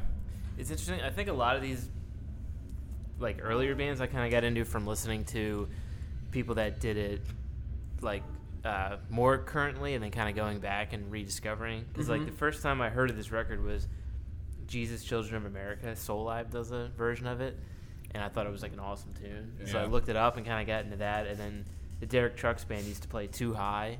So then Oh, I love that song. Got into that, and then got me into this. But I ain't left the ground. But living for the cities, uh, higher ground, obviously. That song- Chili Pepper There's so Spray. many good songs in that record. Living Don't in you the worry c- about a thing. That was crazy. the, the Living best in one, the I city think. should be covered by every band. That song is fucking. That's an awesome. amazing song. Yeah. Um, no. The Golden Lady. I mean, every one of these tunes. Is just Golden amazing. Lady, Gold. Don't you worry. I really like Don't You Worry About a Thing though. Great record. It's in my honorable mentions. I unfortunately. can't believe I didn't know what the name of it was. yeah, because that I think the first song is called Swear to God, it said Inner inversions visions in when I my looked at it. I don't know. no, it's Swear to so- God. Swear to God. Too high in Versions. visions. Oh, they just call it Visions. Okay. I'm still looking at it. and To me, it says, Inversion. yeah. I got some inversions in my mind. It's good. All right, Rob glad- Tate, everybody. Problem. My number. s- Are we on, what number are we on? Six. Six. My number six is uh, Layla and other assorted love songs. Nice. Derek of the Dominoes, 1970. Classy. what else is on there? Because Uh, so, Tell dude, me. this album, like growing up, I had the Eric Clapton box set. It's like this gray. I had it on CD, and then my dad had it on vinyl, and it, it was uh, it had like everything from the Yardbirds up through you know the '90s, right? But it had a lot of tracks from this album on it, and it, so nobody knows who, nobody knows you when you're down or out. Love that tune. Bell Bottom Blues is on it. Um, Any day, Key to the Highway, of course, Layla. Um, it's, Why it's, does love got to be so bad? why has love got to be so bad? hey, um, with the nobody knows when you And down. the Or Little- sad? What, Little sad? Wing too. Little Wing, yeah. Does he do it acoustically on that record, or is it electric? I think it's electric Okay. Yeah. Because the, 'Cause- the 'cause- version I love is um acoustic on Uh, the on the un- unplugged album. there's a, no there's like the benefit um for Sandy or wha- whatever. It was Oh, like a okay, because live well, so so we're ways off. But when we get to the '90s, right? Eh, Clapton unplugged that record. He did "Nobody Knows When You're Down." and Out. He did acoustic, and that Mm-hmm. that's the that version I'm version, thinking of. that that whole record. I'm getting sidetracked now, but that whole- that that version is killer. It's, that that whole Mm-hmm. uh, that whole album is amazing to me. But um, but back to Layla, like that record, I, I, I listened to that, that thing so much growing up. It looks like, s- sorry, that guy. That guy wrote tunes for Nina Simone and uh, Whoth's that? Ray Charles and Sam Cooke. Um, nobody knows when you're down and out. Oh, the dude that wrote that tune. Yeah, thing. hits Oh, man. Jimmy Cox. yeah. Cool. It's interesting. But yeah, so any day. Have you ever loved a woman? Keep on growing. Keep on growing, dude. Little Wing. Little Wing's a tune we should definitely cover too. I think. oh, Um, definitely. Yeah. but uh, that that record, I've just listened to that record so much, dude. Mm-hmm. I, I love that album, man. So that's that's my number six. All right, What are we doing? we're at This is number the- five. This is the nasty sauce. This is the this is the Hambone Relay Naster Naster sauce nasty sauce created by Jordan August. You want to describe this bad boy for our friends at home? I will. It's um, it's habanero is is you know the the pepper, the hot pepper involved. Uh, carrot, Oh, sorry. cumin, Good. salt, pepper. Um, all my sauces are all vinegar based, like they're Louisiana style. I did thicken this one up so it's not super watery. Um, it is black pepper heavy. Um, what else? Did I th- yeah, onion. There's nothing sweet or anything in this one. It's pretty like straightforward, thick sauce. Good. It's good. This is the one you gave us in vials. Yeah, I had this with Chinese food. it's I think good. I and, did the like, same thing. or like bu- um, Chinese food and pizza. I think the hard like the hard part with making hot sauce is like you want it to be hot, but you don't want it to like last forever. And I've noticed that like when you use certain peppers, certain peppers have like a longevity of heat. Where habaneros are like really, really hot, but it will calm down. But if you keep eating it, like if you ate ten wings of just the nasty sauce, like you're gonna be on fire by the end of it. But you can like Because it keeps getting you to the, that next level. Just that one Exactly. sauce. Like you Okay. never really cool down, so like that heat is just like Hmm. constantly affecting you. I think when you eat one of them, you know, like the way we are, it's not going to ruin your day the way like these these are going to like He's three at two or fuck three at the shit end. up. I'm ready for that. I'm excited. Hey, hey, what's up, everybody? It's Mark from Hambone Relay.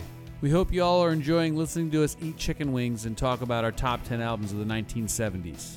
Awful lot of lip smacking going on.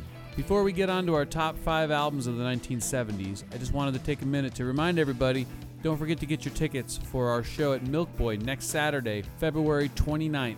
Um, we'll- we'll be playing with our friends Suburban Sensi, Squaring the Circle, and John Gilbride. It's going to be an awesome show, so get your tickets now. You can go online, go to the Facebook event, go to our website, or you can go to Milk Boy's website and pick up your tickets. And don't forget, you'll be able to buy our new line of hot sauces at the show on February 29th.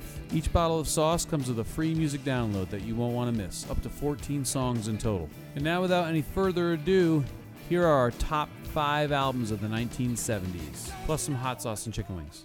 All right, so I'm at my number five, and um, I know this will be m- much higher in everybody else's list. I think uh, this is my number five, It's mostly because I didn't know it I already know enough what as it a is. kid. It's Pink Floyd, Dark Side of the Moon. Oh wow. It's it. That's one of those records you can listen from top to bottom. I'm curious what you guys thought it was going to be, but um, that record is just awesome. I want to cover Brain Damage into Eclipse so bad as an organ trio because I think we can get that volume and that full sound. Like when you go to that six eight part at the end. Hell yeah. Oh, you create. It's just like blah. That's actually like I don't think I think no one would see that coming. An organ trio doing Pink Floyd would be I'm telling you, if you ended a show with th- like like no, like last song, encore, something else, but like you go into like for something funky, and then you break down into that guitar riff, the ba-dee-dee, and then like organ does the lunatic the, the verse part. Oh, I got goosebumps. It'll be awesome. We should do it if you feel that's. Oh, it would be That's pretty so in it. good. that would be, that would be awesome. Yeah. and then you get to the six eight part, which is Eclipse, and then the guitar would take over. Oh, Let's do I got I got goosies, as my Do dad it. would call them. But we're gonna actually stop the podcast and rehearse now and figure shit. Love it. I love it. All right. Anyway, that's my number five. Um, my number five, Stevie Wonder, "Songs in the Key of Life." Ooh. Um, I mean, like Stevie Wonder albums could just make it, you know, could be a whole top ten. Sure. Yeah. Um, this one I remember my mom like playing when I was a kid, and dancing around. Like we lived in this like weird duplex, but we had like the first floor and the basement, and the kitchen was in the basement. And fumble. Um, and there was like this exhaust fan built into the wall. So like the window to look outside was like kind of above your head, and there was this weird exhaust fan. And my dad would sit there and smoke cigarettes, like, but he would never leave the fan, like, so. it's like, he didn't like smoke in the house, but he was in the house, you know. So like the cig itself was going right out the window, his smoke was going right out the window, and I remember my mom like, you know, cleaning up dinner or like even cleaning up like trash uh, after like oh, wrapping, uh, unwrapping Christmas gifts and stuff like that. this record was on. Um, what's on here? Sir Duke on Sir Duke, Yeah. Okay. isn't she lovely? Hell yeah. got so many Joy inside tunes, my man. tears. I know. It's ridiculous. How do you write so many fucking hits, dude? Well, and like Uh, there is something out there that says Hmm, So, Stevie yeah. Wonder's been stealing tunes. from I us. I wish knocks me off my feet. Pastime Paradise. um, if it's magic, as another star. I mean, like the, there's so many good songs on, on all of his records, but Yeah. this one was like another like just like um inversions. That's the first time I've ever heard that it wasn't called a version. I swear to God. It's But yeah, I insane. mean, So it's definitely a pass up. Sir Duke is like one of those songs that I've always loved, and I've never taken any time to learn that riff. Yeah. we just did that at the birthday jam. Yeah, and I was like, I didn't. I I, was I sat it out. um, Sir Duke. I always lay out that part. always lay out. That's I was shocked that everybody was sitting in and knew the lick. I was like, oh, I'll just what, play the tune dude. before. I was sitting, I and I didn't sit in on that either, and I was like, no fucking way. These guys know this. I'm gonna learn it now. Yeah, and I, I never played with him before ever. It was Ethan, um, a guy on bass I never heard of. Heard of. He was Mochi? Was that Mochi? awesome. Mo- Mochi, that's it. And was then, good. Uh, He was really good. Uh, uh, Mochi well, Fredwinkle? Gabe, what? Who was it? Then there was a sax player named Gabe that was playing Oh, too, okay. or Keegan. I don't forget who was playing it. Oh They- they yeah, probably I know all were. Keegan. Yeah. But uh, and then uh, Anthony was playing keys. But like, yeah, they all played the riff, and I was like, oh, okay. And, I, and I, I took a video of it because I was just like, dude, who's gonna fucking train wreck this? Oh, you were expecting us yeah, to but it, fall it was apart? good. It was and good. it was really, really Yeah. good. And then Yeah. I I was like, shit, I have to learn it because I can just tease that, right? Like Oh, the what, riff. Hell what yeah. a cool tease. Yeah, you could stop teasing that fish song. Exactly. hey, my new tease. It's gonna be Sir Duke. Hey, good. Jeez. All right. What do we got, Sir Duke? Mr. Luke. We're on number five. Yeah. buddy. Stand To be honest, I wrote down 14, and I'm kind of like struggling. Having trouble finding. I- Yeah. Dude, I actually have some. I have some ones that are like tied for numbers, but I'm gonna throw Yeah, them in it's- my it's tough. honorable mentions because it was so tough. 70s are hard. Seventies I were guess really I'm. tough. I've been approaching this as what's been the most influential to me. I don't Same. know if, I don't know if that's Keep it selfish. real, brother. So I guess root down Jimmy Smith is is the one I would Alright. pick. I was gonna. Well, I'll say Did now. I, make, I wonder if they made your. That's definitely on Mark's. I was gonna say The other one will be in the hour. What? Called What out. year, what year was that record? 71 or 70? Pretty I early. think it was 71. I'm looking up. hang on. Was it Gabriel's Arrow, track two, or what's track two? Yeah, Sag shooting his arrows. Sag- Zag yeah. shooting his arrow. But that was like the seminal record, like growing up, that it was like I'd go out and Seventy-two. watch these Oregon players and stuff, and that's what they would all reference, and it was just kind of like Yeah. the absolute ground level foundation of what everything else is built on. Mm-hmm. Th- Is the way they kind of made it seem, and I, I still agree. Like with the way I hear music and stuff, that was at the uh, entry level of my beginning to Yo, play. man, and he's so stuff. good. What do you think it is? Heroin. I Even Even like like the heroin. the beginning of Sag shooting is there, like he he just he's mumbles like and joking, shit. right? It's like I always was like, wait, I- what the fuck? He's like, we'll we'll fi- find out what we're calling this later. I'm like, And it's so loose too, and it's just like, but the energy there and the vibe is there, and it's like it sounds like a party, and it, sounds like a loose kind of they're hanging out. So like- I do have to ask though, what in the hell is a guitar player doing in Root Down? What is he doing? I've, I've I, I, looked don't, him I up. don't know. I've looked him up a couple times. when I went to learn that, I was like, we looked this up. Yeah, don't- we, we don't- looked this up together. It was like a Don't blues, do what he does. no. It's like a blues guitar player that's just like holding on for dear yeah, we life. were, yeah. It's I like that- like him though. I mean, I don't know if I. It's it's wanna like a play vibe. like I that. mean, uh, he's. I mean, it's like a vibey thing. Like it's cool. Like what he's doing is perfect for that record. But Well, what it's else like would you so wanna do? weird. What else would I want? Well, I mean, it's perfect. I think it kind of makes. I mean, it has a distinct vibe, and it's not like good, good. But I think it like it adds to the vibe and like the looseness and the like that's what the I'm saying. kind of like chaotic nature of it. And it's kind What, of I, like what I'm saying for that record, it is like it's super loose, and every tune is super chaotic. Everything Yeah. is just like, what's happening right now? Oh, cool. Okay, Again, you know what I mean? heroin. Yeah. Like, even like when Smith plays the melody on tunes, it still seems like he's soloing sometimes. You know what I mean? It's like so. searching for it. but it doesn't matter though you know so like i just i just don't like i've never i l- I love that record i just have never got what the guitar player was doing Well, You know yeah, what I I'll mean? agree with that. I've never like dug in and be like really be like, let me really check out what he's doing because Right. I'm gonna cop that. Tell you But it, something, I still don't know what I'm doing. it, I definitely don't. But it's a cool, it's a cool Sorry, vibe. it's a He ac- mystery to all of us I was actually listening to I listened to it today when I was doing this, and there's one. Uh, I think it's it's root down. At the end of root down, they chang on the one. yeah He gets into this like train of thought thing where he does this like crazy fast run for like two minutes, and it's like, and I was like, what the fuck is he thinking? but it was cool because it's like funky as shit, and it's like who who would play that? yeah Jimmy Smith. Jimmy would play Smith, that. man. and it's because he was just like, he gets he "Ah, I gets can get away with it. he gets And- lost in these moments like it, it- even in his earlier jazz stuff he'd like he'll get lost for like two minutes Not- and i don't when i say lost i mean Yeah, like, I know he's what not you lost mean, in the yeah. form he's like lost in what he's doing and he'll like he'll like go harmonically super weird and then all of a sudden he'll just bring it back with like "Ba-ba-da-ba-da," like Yeah. the blues lick you know what i mean But that's why I love him because he like he has conviction in it, and I'm Mm-hmm. just like, yeah, like believe in your playing like that, and just it is what it is. Right. It is what it is. What it is, and he takes it places. But I love that he, he comes from that blues school, but he and he takes it places, but he always kind of comes back to his. It's like, what the fuck is happening? Yeah, And then, oh, it's Jimmy Smith. You know what I mean? Yep. And, and and he is of all the organ players, of, of all the keyboard players in the jazz funk world, when Jimmy Smith plays, you know it's Jimmy Smith. yep. For sure. And So that's the, you're- Mm-hmm. the most sought after trait to have. Yeah. an identifiable print. For sure. And- yep. like people that uh, where were we? We were in um, Charlottesville, and someone's like, "I can't believe you guys played a Jimmy Smith song," Oh yeah. and like, that's awesome.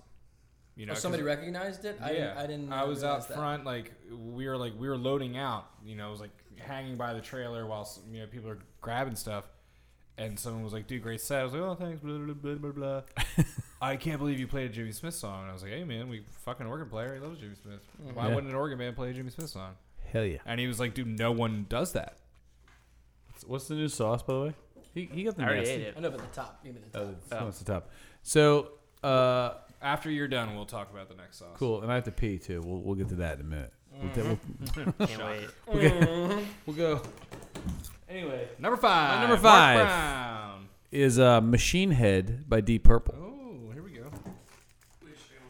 The year I think the year is seventy two, and uh, classic classic rock album. First of all, we've we've talked. We don't have to keep you know we've talked so much about how much I love. I'm like a guitar player in an organ player's body, and John Lord kind of brought that to the forefront for me. His playing, his writing, and that album is is probably the pinnacle classic Deep Purple album. Um, it has "Smoke on the Water" on it. It has "Lazy," which is a great tune. It has "Space Truckin'," which we've we've played in this band. Um, it has "Maybe I'm a Leo," "Pictures of Home," all incredible Yeah. tunes, all classic rock staples. Um, definitely "Smoke on the Water," "Lazy," and "Space Truckin'." Oh, and "Highway Star" too. It opens with "Highway Star," which is Highway Damn. Star is the first the first track on that record.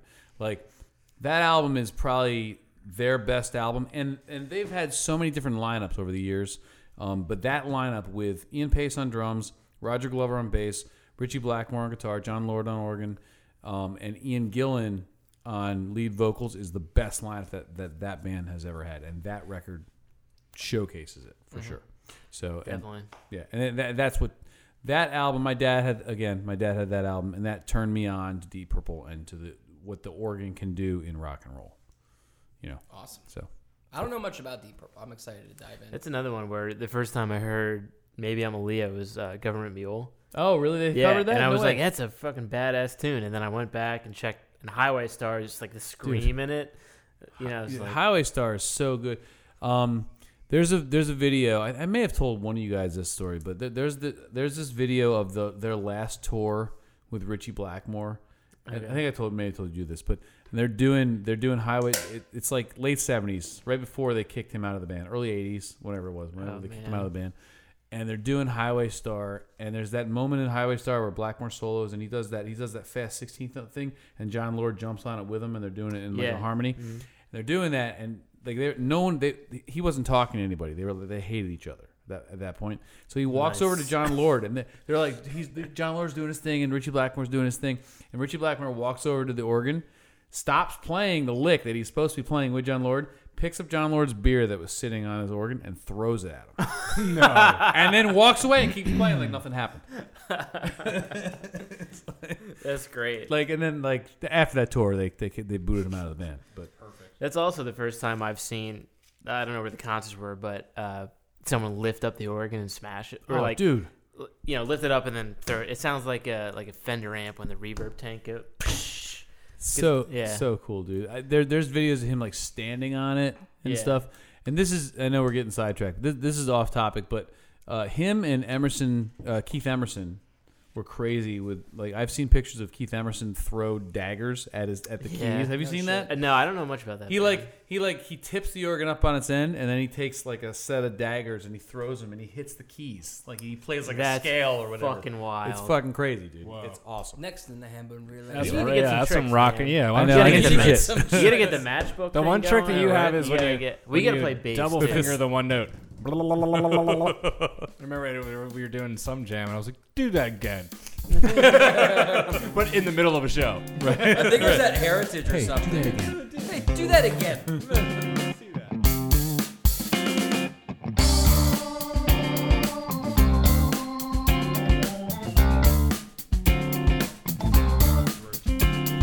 All right, here's my number four. Rob Tate, number four. It's this. As soon as I pull it up. Anticipation. Marvin Gaye's "What's Going On," classic record. Um, if you want to watch a documentary on it, please go watch. Uh, Standing in the Shadows of Motown. They talk about it ad nauseum. I will not do it justice, but the, the the craziest story about this record is that James Jamerson was hammered when he played the what's going on bass line and he was laying on his back and someone was holding up the music above his face and he's playing the bass hammered and it's one of guys the get most away with epic bass lines of all time awesome. and just just the whole album is so influential there's so much storyline behind everything it's it's great and i can't what That's a great record. you guys suck man No, dude. I'm not laughing at you. yeah. They're laughing. They're laughing at me, what do you dude. do Because I'm dumb. I'm a drunk. That's dude. like one of the oh, did first. you, oh you were trying all your beers I was trying to decide which beer had the most beer in it. oh which one needed to be finished first, you know? I think what's going on is like people know that song and they just kind of push past that record.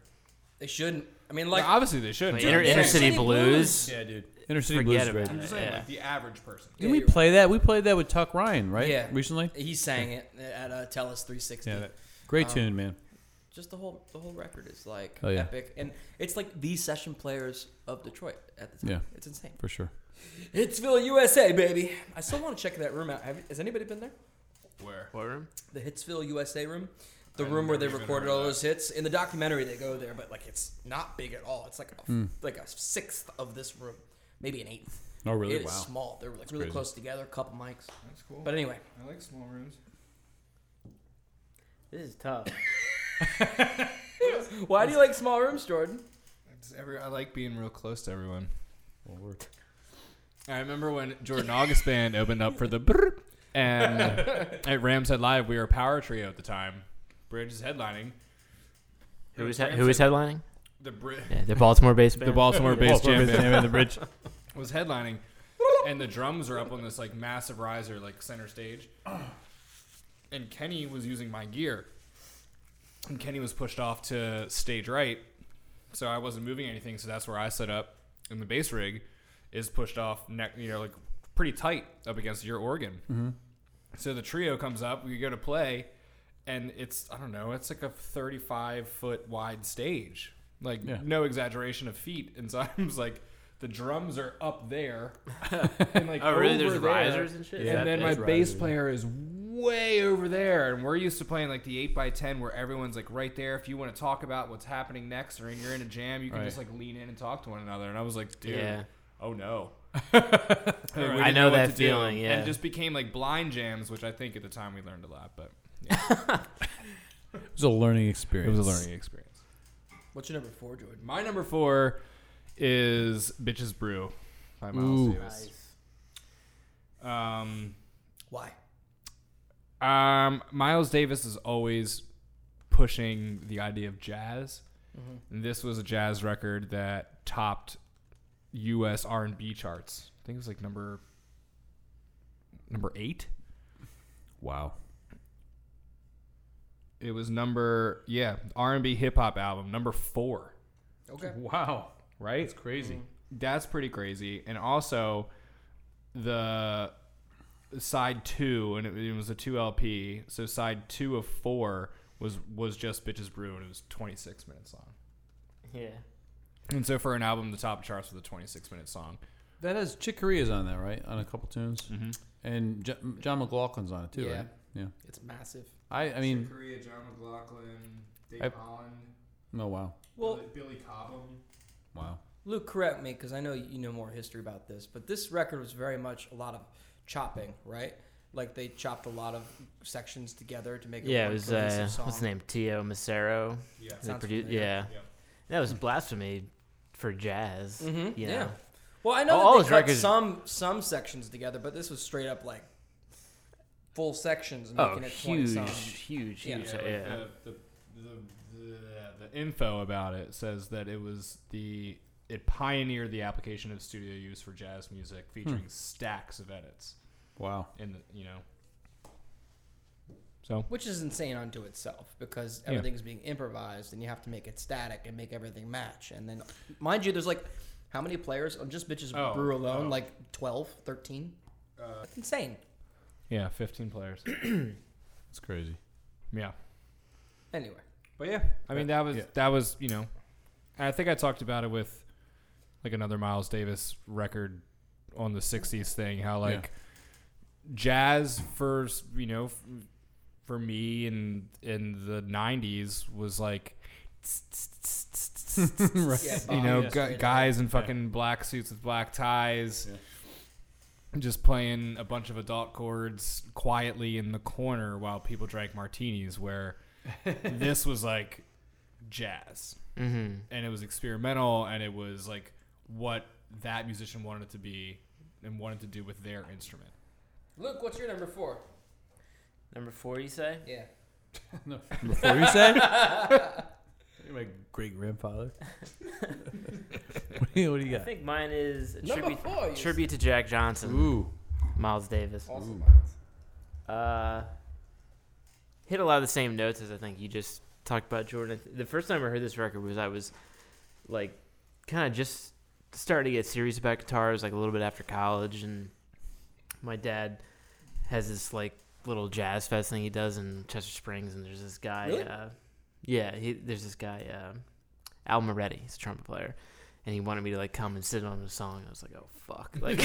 Like, sounds awesome, but shit. And he was like, "Yeah, check out Tribute to Jack Johnson. Like that's the kind of vibe I'm going for." Because I loved Hendrix and I was like deep into that stuff and didn't didn't know anything about jazz. Uh, still don't know much, but you know, so that was the kind of world I came from, the rock stuff. And he, uh, I remember I was with my friend at Brigantine. We had just graduated college, and so like we were hanging out and doing a lot of drinking and partying and stuff. And What's that? one day I I like went out on the beach and like was like, all right, I'm gonna check out Jack Johnson, do my homework, and like see what kind of vibe it was. And I, n- I did not expect it at all to be like that. And just like it comes in with this like awkward shuffle, not awkward, but like strange shuffle type thing. And Billy Cobham's playing drums and John McLaughlin's playing these like chords that I was like, what the fuck? and this is like it's super rocking, but it's like angular and like chaotic and kind of but has like the spirit of the Hendrix stuff but like a different color to the whole thing and Yeah, I sure. just think the whole record is like just paints this it's only two tunes right so it's like uh A little more of that. right off and yester now I might be botching it because I have dyslexia no right off and yes but uh and Miles Inversions. Miles Miles's trumpet comes in after like two or three minutes or something, and just like the first couple notes he hits with like tape delay and shit, I was just like, "This is really cool." I listen, I've I've listened to it like so many times. It just there's so many different things in there that kind of like hit different notes and the way they put everything together and the continuity of the record. Mm-hmm. And like there's this riff like halfway through that John McLaughlin plays that like the band just kind of vamps over that just has this almost like a feel Cootie vibe, kind of like this like continual like trance type thing. I don't know. I don't. I don't have articulate words to describe the experience I had, but I like, that, I like it, the idea of it. I, I don't, I've it's- never listened to this record, so oh, you should definitely check. You would Yeah. love it. Yeah, it's really cool. Awesome guitar playing, drumming. Herbie Hancock is on it. and He plays organ. Oh No shit. Yeah, he comes in. He kind of like came into the session and just like jumps on the organ and plays really non-conventional like Mhm. organ type stuff, and it's That's just awesome. it's just a cool record. I don't know, Who's it's on just bass? vibe. on that- on that? I think it's Dave Holland, but It should be. sometimes jo- I love John McLaughlin. Sometimes the stuff for me gets a little Michael Henderson, Tough. bass. Mark, you're changing yours up now. No, no, no, no. I'm uh, just I'm writing my list as we go because I forgot one. uh, yeah. So that's Cool. So my number four is uh, "One More from the Road" by Leonard Skinner, There it is. which was which was their which was their live album that came out in '76, which they were they were at that point Al Cooper of Blood, Sweat, and Tears, and uh, say Pooper, Al, maybe Al Pooper, Al Pooper, Al Cooper had produced them, and they were and Tom Dowd, who also produced the Allman Brothers, had produced them, and they were they were they were huge at that point. They just played uh, Wembley Stadium with the Stones, who blew them out of the water, like. And, and then they, they put out this live album. And they just hired Steve Gaines as their new guitar player, and he just blew them away. He was like this real shreddy, tasteful, like country picking guitar player who could rock and play the blues, and he could also sing. And up to that point, Ronnie Van Zant had been the only vocalist in the band, and now here this other guy came came along. He was like 22 years old, and it just it took the band to another level. And forget Sweet Home Alabama and that shit. Like all the other the other like working for MCA and I ain't the one and the 15 minute version of Freebird at the very end of that song is the most famous version of that song. And it's Mm-hmm. What are it's- the other tracks on that record? it's got uh, Searchin', Simple Man. It's it's like a greatest hits basically. Tuesday's gone. Uh, Give me three steps. Um, Sweet Home Alabama. And you wait, you said it's uh, I'm ignorant. It's a s- it's a live record or It's, it's, a, live record. It was okay. recorded live at the Fox Theater in Atlanta. yeah cool. Um, and it's it's like it it was like the prime of Leonard Skinner because in less than a year from the, the this album being recorded being recorded the, the plane crash happened. So it And was so what like year they were was like it? it's it's the end of '76. The plane crash happened in October of '77. So about a Damn, year man. from then.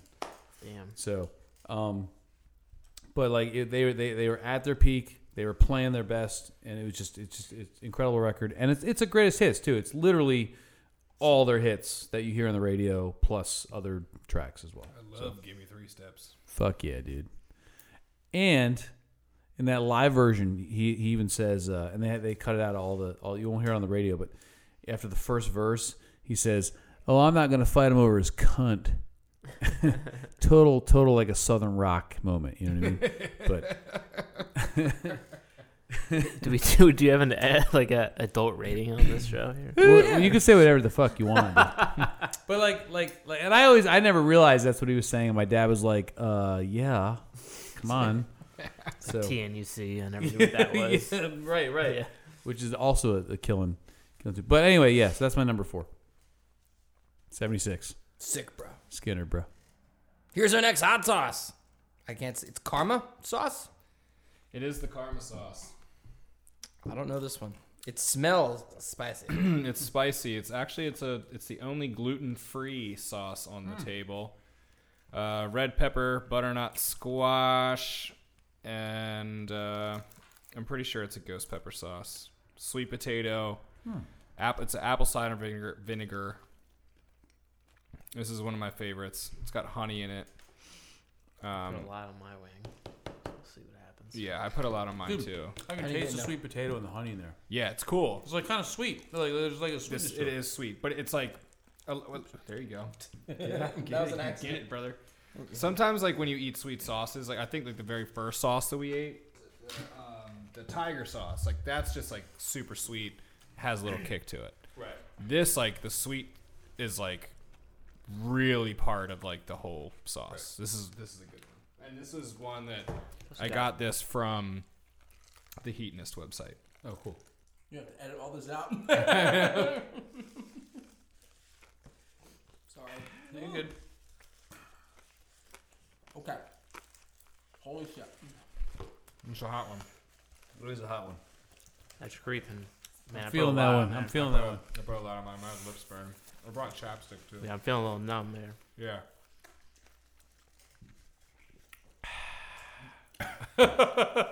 This is really good, really good podcasting, guys. Well, you can't feel the sensations in my mouth, but I feel like I can't talk anymore. Um, no, really. Oh, there it is. Oh, on. This is where these were. This is rated a nine out of ten. Oh wow! For heat, and these are ten out of ten. I'm so mad I have to go first. It was pretty hot. pretty hot, yeah. I put the most out of all of them. I put the that most one? on my wing, yeah. I did too.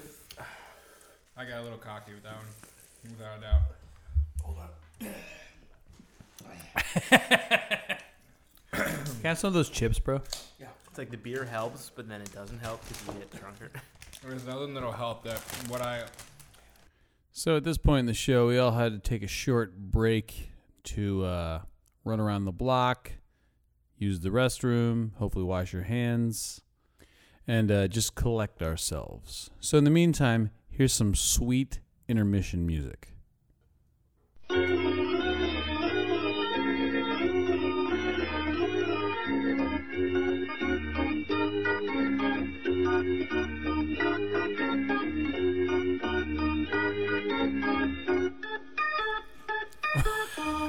controlled deep breaths. Okay. But yeah, I So- mean, you're pretty much. So my number three. Man, that was the first one that got me. that one's got me too. All right, I'll talk to it. Okay. All right. Okay. My number three is Bruce Springsteen's "The Wild, the Innocent, and the E Street Shuffle." So What year is that? I think it's 73. I have to double check. Um, holy shit. Sorry, the wing finally hit me. I feel like I'm a hot ones now. Um, son of a bitch. I think I got a little cocky on that one too. I was like, oh, whatever it is, Shit's fine. I was like, I didn't put enough on. Yeah, that was. No one touched their dick after this shit either. Be careful. 1973. Okay. So the reason why this is so high is because this is the record that made me want to play music. It's not a perfect record by any means. Um, New York City Serenade at the end of the record's a stupid song. Right. Yeah, I don't know why it's on there, but Rosalita's on there. Uh, Incident on 57th Street, East Street Shuffle, Fourth of July, Asbury Park is one of the best ballads of all time. I just wish it was more famous. And Kitty's Back is one of the best jams of all time, too. Um, it's the album that made me want to play music. It was uh, Springsteen's original drummer, who was like a sort of a jazz guy that turned into rock, and his time is awful, but it suited the song when it did. There were not too many times where it like took away from it. It's always epic. It's always heating. It's always pushing faster, faster, faster, and that's kind of why I rush things. So, but that record's number three for me. That's kind of why I rush things. He's like he's one of my, um, one of my dudes. Um, Mad Dog Lopez is his name. And he's, he's epic. He actually was fired from the band, and that before the Born to Run uh, sessions. And then there was a guy that was playing, played Born to Run, and then left the band, and then they got uh, Max Weinberg. Oh wow. Um, but The Wild, the Innocent, and the Eastie Shuffle made me want to play music. And that's, my story. awesome. I'm going to stick to it. How did you first listen to it? My dad had the, the album, and whenever he played Rosalita, we usually played it a couple times in a row. and, um, it's just. But like this, it's it's so well crafted. Everything's got No, like a it's- part. That song is unbelievable. Hambone and Relay should seriously play that song. Um, Mark will never let me. Nah. He hears Springsteen, his butthole clenches needs up to a little listen to bit. the song, So though. You have to think of it in the form of an organ trio. It's so many riffs. So many riffs. so many riffs. But it's, I'm open. I'm open to trying it. okay. We have to. No, you're not. Right now, no, right, Ah, Bullshit. right now I'm Did just trying to everybody keep it else do together. that? Right now, right now I'm just trying to keep my shit together. I'm open to trying it. no, I'm serious. I'll try it. What are we talking about? Suck a taint, Mark. Rob Brown. just went. You do one of these. Dude, this hot sauce is fucking hot. Um, okay, I'm finally cooled down. Um, I had to do. I had to do a lap. but that song is epic, and the album's epic, and I love it. Anyway, Jordan, you're number three, please, so I can stop talking. Uh, Jordan August here, Palmyra, New Jersey. Brother. Um, my number three, Led Zeppelin, four Zoso.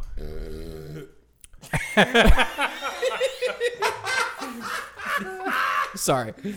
good. That's a good one, dude. Um, I, I, I don't um, you know like Led Zeppelin two. I think was you know like Dude, play some Stairway, bro. you know yeah exactly was the first song they were the first Zeppelin album that I heard, which was awesome. But Led Zeppelin four was the one that to this day I could put on and sing you every song. Mm. An octave down, but you know. But you can you know, sing it all. but I could sing it all, you know, and, like and remember the words and like the riffs are so timeless. The whole b- record from beginning to end, the musicianship is is it, that's just such a stellar album. You know what I mean? I could, I could keep talking about it. Um, It, no, it's, it's a But- great record. It but was, yeah. it was my first, the first Zeppelin album I ever owned. Actually, was was four. it I, I can't remember if I got two or if I got four first, but I joined one of those one cent, one penny CD clubs, and, Yeah. and that was the first Zeppelin album I bought. Yeah. My mine was like a my father's Hmm. vinyl collection, you know. So it was like probably in the same day of listening to the two of them, and Yeah. and in my head, Led Zeppelin two and Led Zeppelin four are just one album to me. Yeah. just be like all the songs are so popular; they were all hits. They're Black Dog, Black dude, Dog, yeah. Rock you and know. Is Misty Mountain Hop on that? Uh, four. That's yeah. on It's four. on four. Yeah, yeah. Um, Black Dog, fun fact, another riff that I've never learned. And I've It's been like a listening to it weird since I time was like thing. 11 or 12 years old, and I've It's so funny you mentioned that because I was in Guitar Center today and somebody was fucking playing it horribly, and I wanted to punch them in their Yeah. throat. That's the story of Guitar Center. Jesus. Every time I go to Guitar Center, which is few and far between, but when I do go and decide to like play guitar, the first thing I play is Stairway to Heaven as a joke. Yes. I think I think i- if like there's a hell for musicians, it's you're a s- you're a store clerk at Guitar Center, and there's some kid just shredding the worst shit ever, and he won't stop. And you're like, "Excuse me, are you gonna buy that?" And he's like, "No, I'm just checking things out, man. It's moving on, bro. That's that's hell for us, dude. But I like that's I mean I go when I go to a Guitar Center, it's usually just to buy strings. Sure. Um, but I, I feel like I always do sit down and like play something, Fuck you know, yeah. like that I can't I afford. pick up a bass. I pick up a Thunderbird bass and just start, start shredding some fucking. There's no way you're gonna buy it. There's no way you're gonna buy But that. like I'm still like playing guitars and I'm like, oh, like d- you know, like if I could afford it. Right. And I'm not saying I'm picking up like a ten thousand dollar like Paul Reed Smith fucking custom shop bullshit, whatever. I'm saying I'm picking up like some brand new, you know, like American Stratocaster that has something special about Right, it. yeah. What's so special about it? Cool. Sounds like a Strat. Next. Yeah. You know, and then I'm done. And someone's like, "Are you gonna buy that?" No. I'm not gonna fucking buy that. No way. I have a fucking Yeah. No, got enough. Nah. Got enough shit. Yeah. I have an Eastman, I have my Eastman T three eighty six. All right, I'm fucking done. My mouth hurts. Luke. Uh, Luke, Number three. Four. Four. four, No, three, three. Three, three. three. three. It's pretty tough. And again, I'm just trying to think like what I, I guess, listened to the most and was like a part of my Is that the upbringing. doors over And there? I'm. Th- it was between two Doors records, and I think "L.A. Woman," the Doors has, LA has the Woman. take for me. My friends and I used to like hang out all the time in high school and put this on, and uh, I smoked so much weed to that record. Same. LA Woman's awesome. Love her madly. Been down so long, and there's so much blues influence in it that probably which what drew me in. But then there's also like this strange element to it that was unique to the Doors that I like Mm-hmm. loved. I feel like that all the Cars is- songs were like really blues forward, but then they always had one part that was strange. Yeah, it just had this strange tone to it, and Jim was like these like bellowing, drunken, That like boy ain't right. weird, like. What'd you say? That boy ain't right. No, he's not. he seemed like an asshole, but he's a good singer. well, I, I don't know.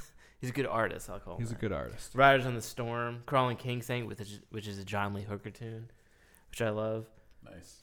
Uh, been down so long, love it. Yeah, so I would say that. What year is that? 71? 71. 71. Cool. It was that or uh, Morrison Hotel, nice. You made the right choice, the LA woman. L.A. Woman. Yeah. L.A. Woman is just a great tune. I mean, the whole tune. That is song, just- yeah. Mr. Oh, Joe. Talk about like halftime, like Yeah. Dun. And what's that I called? live It's for like that shit. if you rearrange the letters in a word. A palindrome. So it's No. Jim Morrison, Mr. Mojo Rising.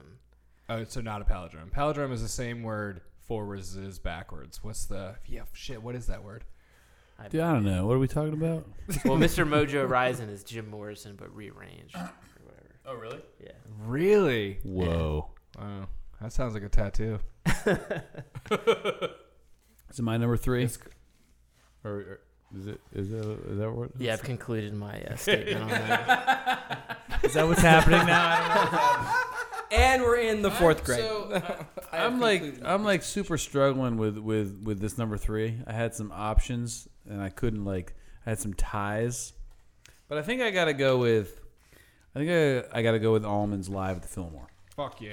Yeah, I think Someone's got to do it. yeah I, I it was tied with one, with with an album that I think I, I pushed back to my honorable mentions, which was a Grand Funk record because I was going by what influenced me the most and what I listened to the most and and Yeah. Grand Funk Live and Live at the Fillmore are two albums that I just played the shit out of growing up. So Live at the Fillmore East. uh, yeah, uh, yeah, the uh, Whipping Post and Yeah. the, the the classic one. Um, that shit fucking states the you know Statesboro film uh, Whipping Post, dude. The, the hot sauce is getting in my face right Dude, now. wait, dude.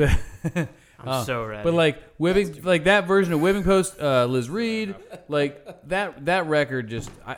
I just I played the shit out of that. My band in high school, we played every song on that album. We played "You Don't Love Me," you know, we did all Yeah. that shit. Like Uh, getting a, bu- a bunch of blues tunes. Yeah, yeah. I mean, and, and it's so good, man. I mean, like that. That's like that defined like, again, like that blues rock jam scene was kind of like that's where I, where I've always come from, and I learned so much from listening to that record. And I, I read Greg's uh, autobiography and and like where he was coming from when they cut. One thing that kind of blew my mind. I think I've told you guys about this is when like. If you listen, if you listen to Whipping Post, he's playing like an A major chord, Yeah. half the time. And then in- Yeah. in his autobiography, he's like, "Yeah, somebody asked me about that." He's like, "I didn't know what the chords were. I just Yeah. it sounded cool to me, so I played an A major."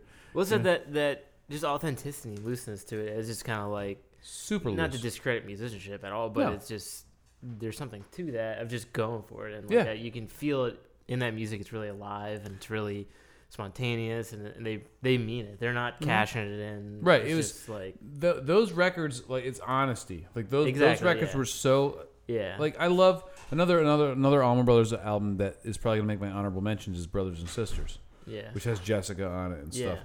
But like what sets Live at the Fillmore apart from that record and Eat a Peach and all those albums is it's so honest, man. I mean, not, not that those other albums aren't honest, but that record is just like this is us. These are some tunes. A lot of these are just like classic, like Willie Dixon tunes, or like Yeah. straight up classic blues tunes that they just took and did their own thing with. You know what I mean? But it's like They invented a generation of reinterpretation. Of the exactly blues, like- right for sure, and, and that's kind of you know when I write when I write songs, I I, I bring that element to it. You know what I mean? Sure. like yeah, that's yeah. that that record kind of defined what what I did, and and from the age of sixteen on, I mean, we like I said, my band in high school played all those songs. You know what I mean? Like I was saying earlier, like uh, I forget what I said. The Sabbath, like that's a record Yeah. that I listened to when I was first fourteen or whatever, and it Right. still holds the test of time with them. Like For you get sure. into all this other shit, Yeah, like Yep. Mm-hmm. crazy stuff, but then you come back and like it's still happening. yeah. And And it, that- it, that's one of those records. I'll be ninety years old, and I'll still fucking that that record. You know, like Yeah. you and I think years from now too.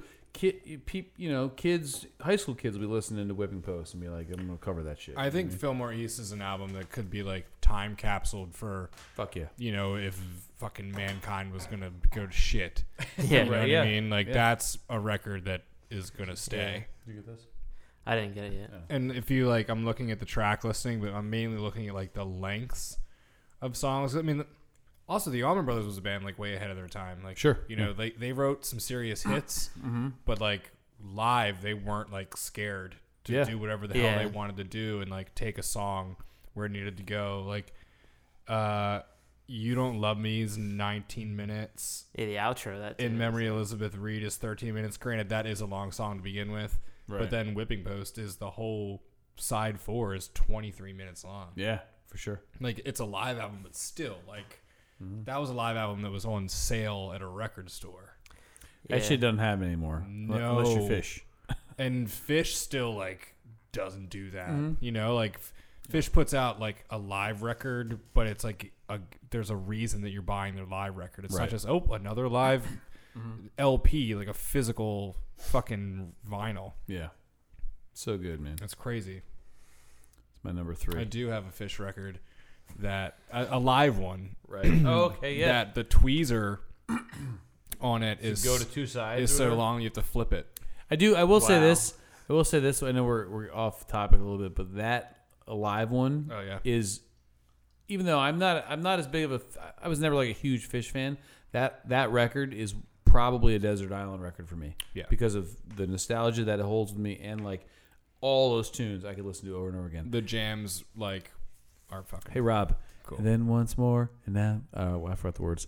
And then once more, now before I'm bouncing around the room. That's not right. around the room. Stop. Make it stop. You're up, number two. No more. Number two, bro. No. we gonna do wing hot first? sauce. Gotta do wing Second first. from we the have last. to eat this. How much wing. sauce did you guys put on? I I'm put kinda a dollop. scared I Now. put a heavy Oof. coating. Um, Can be yeah, I didn't do full. that. Oh, you did not do that. No, That time then, Okay. once again. no, I'm because it bouncing messed me around up the that room. bad. I, the one before it, I was like, Oh, ah, wait till you get to that one. I'm afraid. I'm pumped, dude. Let's do this What's shit. uh, what's this hot sauce? Is my, I- I- is, am this I gonna blow is- my anus out later or You're what? gonna blow your anus out anyway. whatever you eat. I like how you roll, Luke. Look at that's a fucking Power to you. That's a um, man Fuck serving. that. That's a man serving. This is zombie apocalypse. Is this from? Uh, Famous last This words is were- from the Heat Nest. This was featured on the Hot Ones for, for fucking a lot of episodes buddy. before they changed it out. This is a scorpion pepper sauce. Which one? Where in the lineup was it? Uh, second to last or third to last. It is perfectly placed. And this is Alright. this heat's like it's so it's like so dry. So this is the second hottest. This is the second hottest of our 10. All right. All right. Yeah. I'm happy I did a dollop because it's still hot. All right, That's a dry heat. Dry heat. It's real dry. Right? It's creeping. creep. creepy. All right. Speaking of creep, let's talk about me and my number two. Here we go. my number two is Good segue. Thank you. Is Songs in the Key of Life by Stevie Wonder. There are so many amazing songs, and songs that I want to do in this group. Um, Square and circle. uh, yeah, Squircle. Um, Contusion is one of the greatest instrumental songs of the 70s. If you gotta listen to it, it's badass licks on licks on licks. It's so good. Didn't Didn't we see a band play that song one time recently? I forget who, I but was there. but I love that song. And th- I mean, there's so many great tunes on this one too. Sir Duke, I wish, knocks me out. We because we talked about it already, but like, I think they'll. go ahead. Go ahead. I'm sorry. and then one song we didn't mention was As. like yeah. it's one of the baddest. ours, but yeah, that song was fucking awesome. I don't know if I know that one. Um, um, da da da da da da da business da da da always da da da da da da da da da da da always yeah it's like yeah that one Like seventy percent of the way there. I don't know. whatever anyway good song it's just hits on hit on hit on hit and just also the band's just fucking on fire and tight and or what's been said is you know been said already so that's my number two Number two, Michael Jackson off the wall. Wow. it was my honor, one of my honorable mentions I think that Michael Jackson was probably the highest played musician in my household growing up. for real My dad was a big Michael Jackson fan. And I remember this album in general was always like you know like when you have your if your records are stacked, you know, in your cabinet side to side, and you pull one out, you put it down, and you sit you sit that one there. Mm-hmm. So you know there that was always sitting out. Oh wow. My dad was listening to that all the time. Don't stop till you get enough. Obviously, household but get on the floor, girlfriend. Um, and this whole album was produced by Quincy Jones, who Oh, has produced some of the This is the best first of three, records right? fucking ever. This is the first Um, of three for him and Michael Jackson because they did Off the Wall, they did um, Thriller, and they did Bat. Great. Yes, correct. You Nailed it. Your your your number two is making me very sad right now. I'm crying. That is that is my number two. that is not further down the list. No, it's because it's the hot sauce. Yeah, the one before that got me worse. Me too. Really? I think Because volume we wise, got we got we got one wasn't that confident bad. on number th- on, on third. Maybe it third was because I last. had more. We have to. Yeah. yeah. So I, I do have um, this chopstick to help spread the very last sauce out. So I think you know you can put it down. You, s- you said you've had the bomb, right, or whatever. I've had the bomb. Tastes like fucking. That shit's hot. I've had this one at one point, but the bomb like fucked me up. The bomb is, is Like- horrendous. Yeah, it's like mace. It's like it tastes like shit. It tastes like shit. That's And what it got hurts- me. I was like, hurts I don't- really I was like, bad. Why do I need this? What am I gonna use this for? Nothing. Yeah, it's unusable. For Yeah. sure. I've made like big what? I've made like big pots of I'm good. of gravy, like you know, like a like red sauce with meat, and I've used um, like a marble sized drop of the last dab for two two and a half gallons of sauce, and it was still too spicy. Oh wow! Yeah. So I can't wait for us to all overdo it. Let's, yeah, let's definitely overdo it. Uh, Luke, what is your Numero number dos. two? My number two is Allman Brothers Live at the Fillmore East. Yay! Fuck yeah. Yeah. Yeah, just growing up, that was definitely. I don't even know who turned me on. Actually, my friend Dave, his dad used to play it. Thank you, Dave. in his uh, in his house, and I remember he also showed me Stevie Ray Vaughan and Government Mule. And he was like, "Oh, you gotta check out the Allman Brothers." I was like, "All right." Dude, and kind of echo everything you said. More, I mean, everything, all the blues tunes I could obviously relate to, but I also remember thinking like, "There's something else going on here." Like, there's like, even in like, uh, well, Dreams isn't on there, but like, Whipping Post and just obviously that's in three, and then there's like a w- what the time signature of the head is like. Hotlanta. 11 Hotlanta's or- on there too, right? Hotlanta, Yeah, yeah. Hell yeah. Hell yeah. Yeah. so just like all those kind of components where I was kind of like, there's something, there's uh, like a whole other world out there that they're kind of alluding to, and like a seriousness in the tone of like the, what's it called, Chris- uh, when you play a long outro forget what the word is. Uh, Crescendo. I don't know. The outro. What do you mean you play along? Like when a tenor player like plays solo at the end of a Cadenza. tune. cadenza, like like long cadenzas and shit like that. I, I don't know. It was just like something else is kind of going on here. I love. I sound like an idiot. I, Right no, no, you don't sound. You, you can't sound any worse than I did after after a bottle of scotch trying to defend my number Why four. is that, why to is that Rob. number four? Why is that? I don't know. It's fucking good. But like, like uh, I That's love. a lot, Jordan. I love how like, um, and it's even like now the the Alma, recent Alma Brothers with like Derek Trucks and and and Warren Haynes they would do uh, um, whipping posts, and in the second solo they would break it down to like space, Yeah. you know, and then like. It would just t- kind of turn into a cadenza where literally the band is kind of just making noise, and what you I think it was Derek would just like lead it, Yeah. you know what I mean? And then it would out of that that I always use this analogy like a phoenix rising from the ashes. Jesus. Out of right? That's But deep, but bro. out of but but out of that like it, it would rise into this like fucking and then the solo would like drop again. You know what I Yeah, mean? yeah, yeah. That shit's so cool and it's so organic. It's not like planned out. It just Exactly, just yeah. Mm-hmm. happens, you know? Like that shit's so amazing to me. And and we Jordan said this. The Allman Brothers were way ahead of their time. Way ahead of their no one was doing Definitely. that in '71. You know what I and, mean? like- and that's like fucking 71 like that's crazy yeah you know like the grateful dead were a thing in 71 but not like the almond brothers and Yeah. i'm a grateful dead f- fan to the max but like the almond brothers like really hold on time out no put some more fucking sauce in there dude, I don't want to like ruin my night, dude. that's where what this, we're whole, here this is the for, whole yeah. point dude because we're gonna eat the wing and then we're gonna say our number ones it's gonna be really interesting You Cool. mean like It's gonna be like a gonna be really phoenix silent. rising from the ashes. like a phoenix I rising think you're from talking my about anus. Mark Brown's poop. later. yeah, I was going through the same thing. overboard on I am not going overboard. I refuse. there. That's a lot, Jordan. I know. I'm gonna have to do that. All right, Mark, give me your, give us your number two there. Uh, Uh, my number two has already been said. Root down, Jimmy Smith. See, there it is. we found it.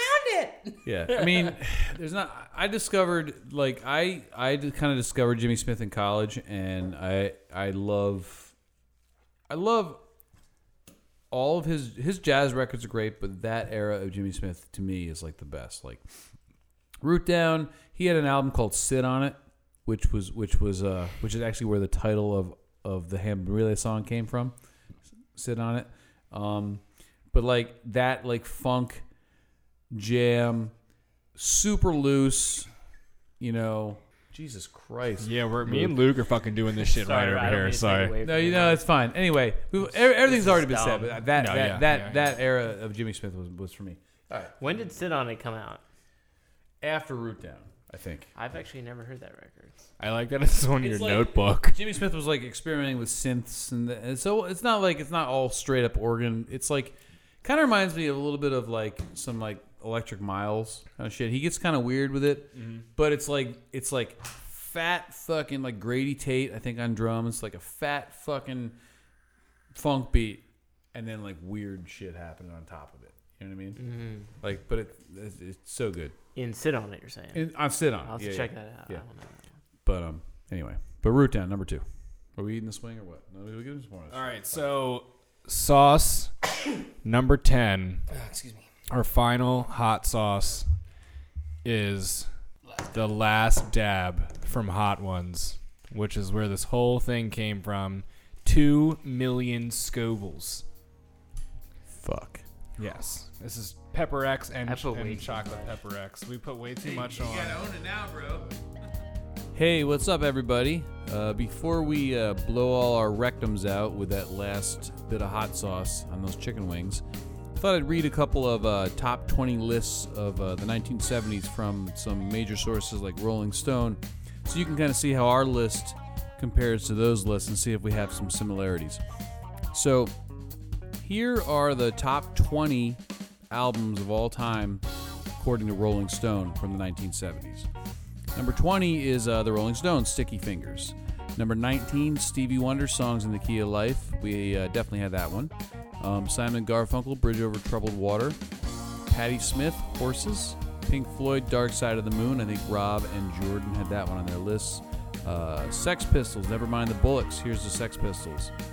The Eagles, Hotel California. Kind of surprised that one didn't make anyone anyone's list, um, or did it? Because we still have number one to do. Uh, Carol King, Tapestry. David Bowie, Ziggy Stardust. The Ramones, self-titled album. Uh, Joni Mitchell's Blue album. Number nine is The Who. Who's next? Uh, no one had any Who albums. That's kind of surprising. Um, number eight, Fleetwood Mac Rumors. Number seven, Stevie Wonder's Intervisions, or as Luke thought, Inversions. I think I did too. Um, uh, John Lennon, John Lennon and the Plastic Ono Band. Uh, Bruce Springsteen, Born to Run. Bob Dylan, Blood on the Tracks. Number three, The Clash, London Calling. Number two, The Rolling Stones, Exile on Main Street.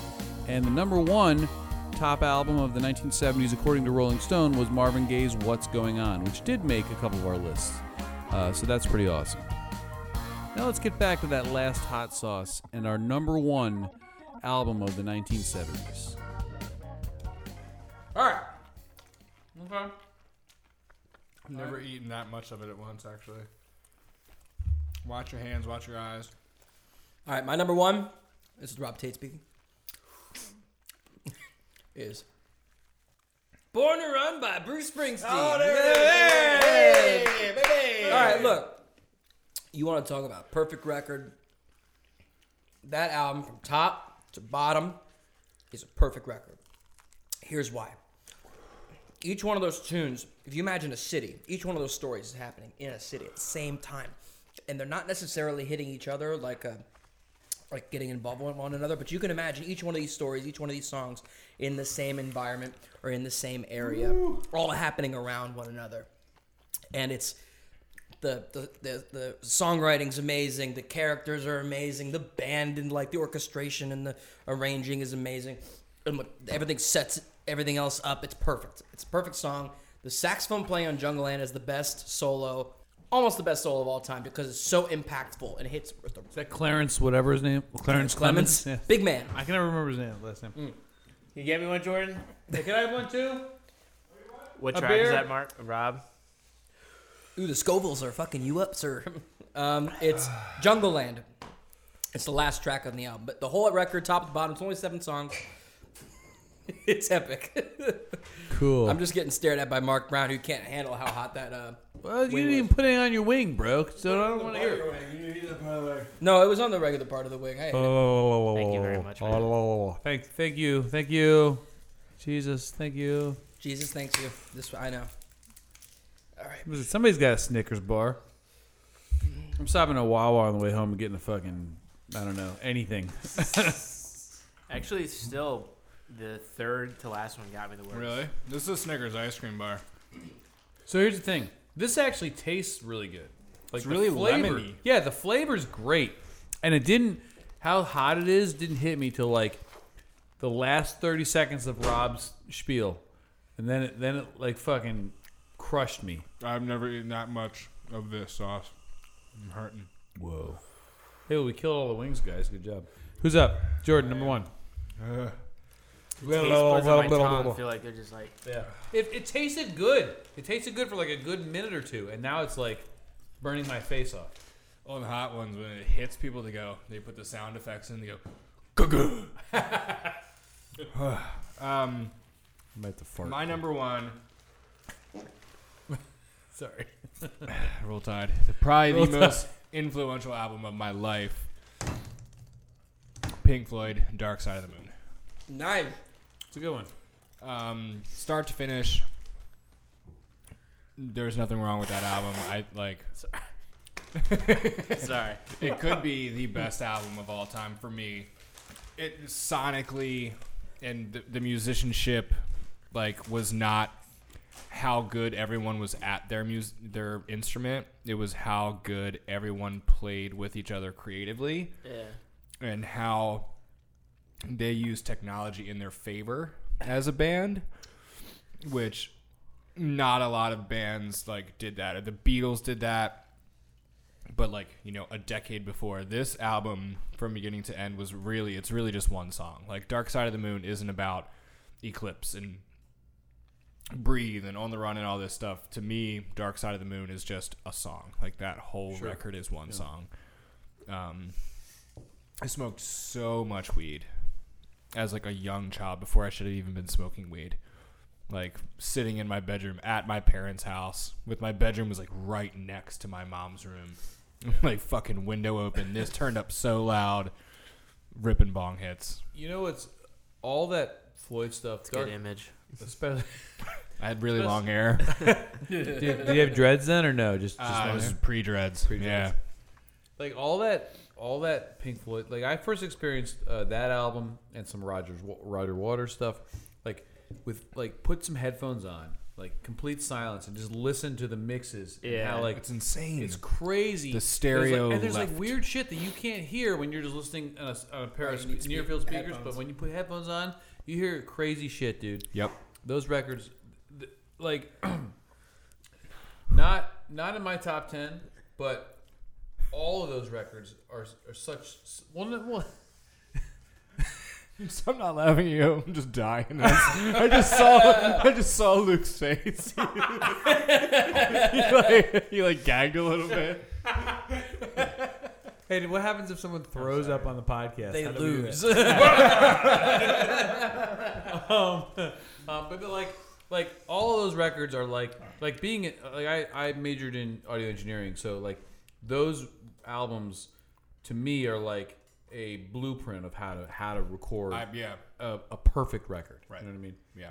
for sure I just couldn't imagine like tracking a record like that then. yeah oh for sure well, a- anything back then like it's so different now like you just fly everything into Pro Tools and you go, Right. you know.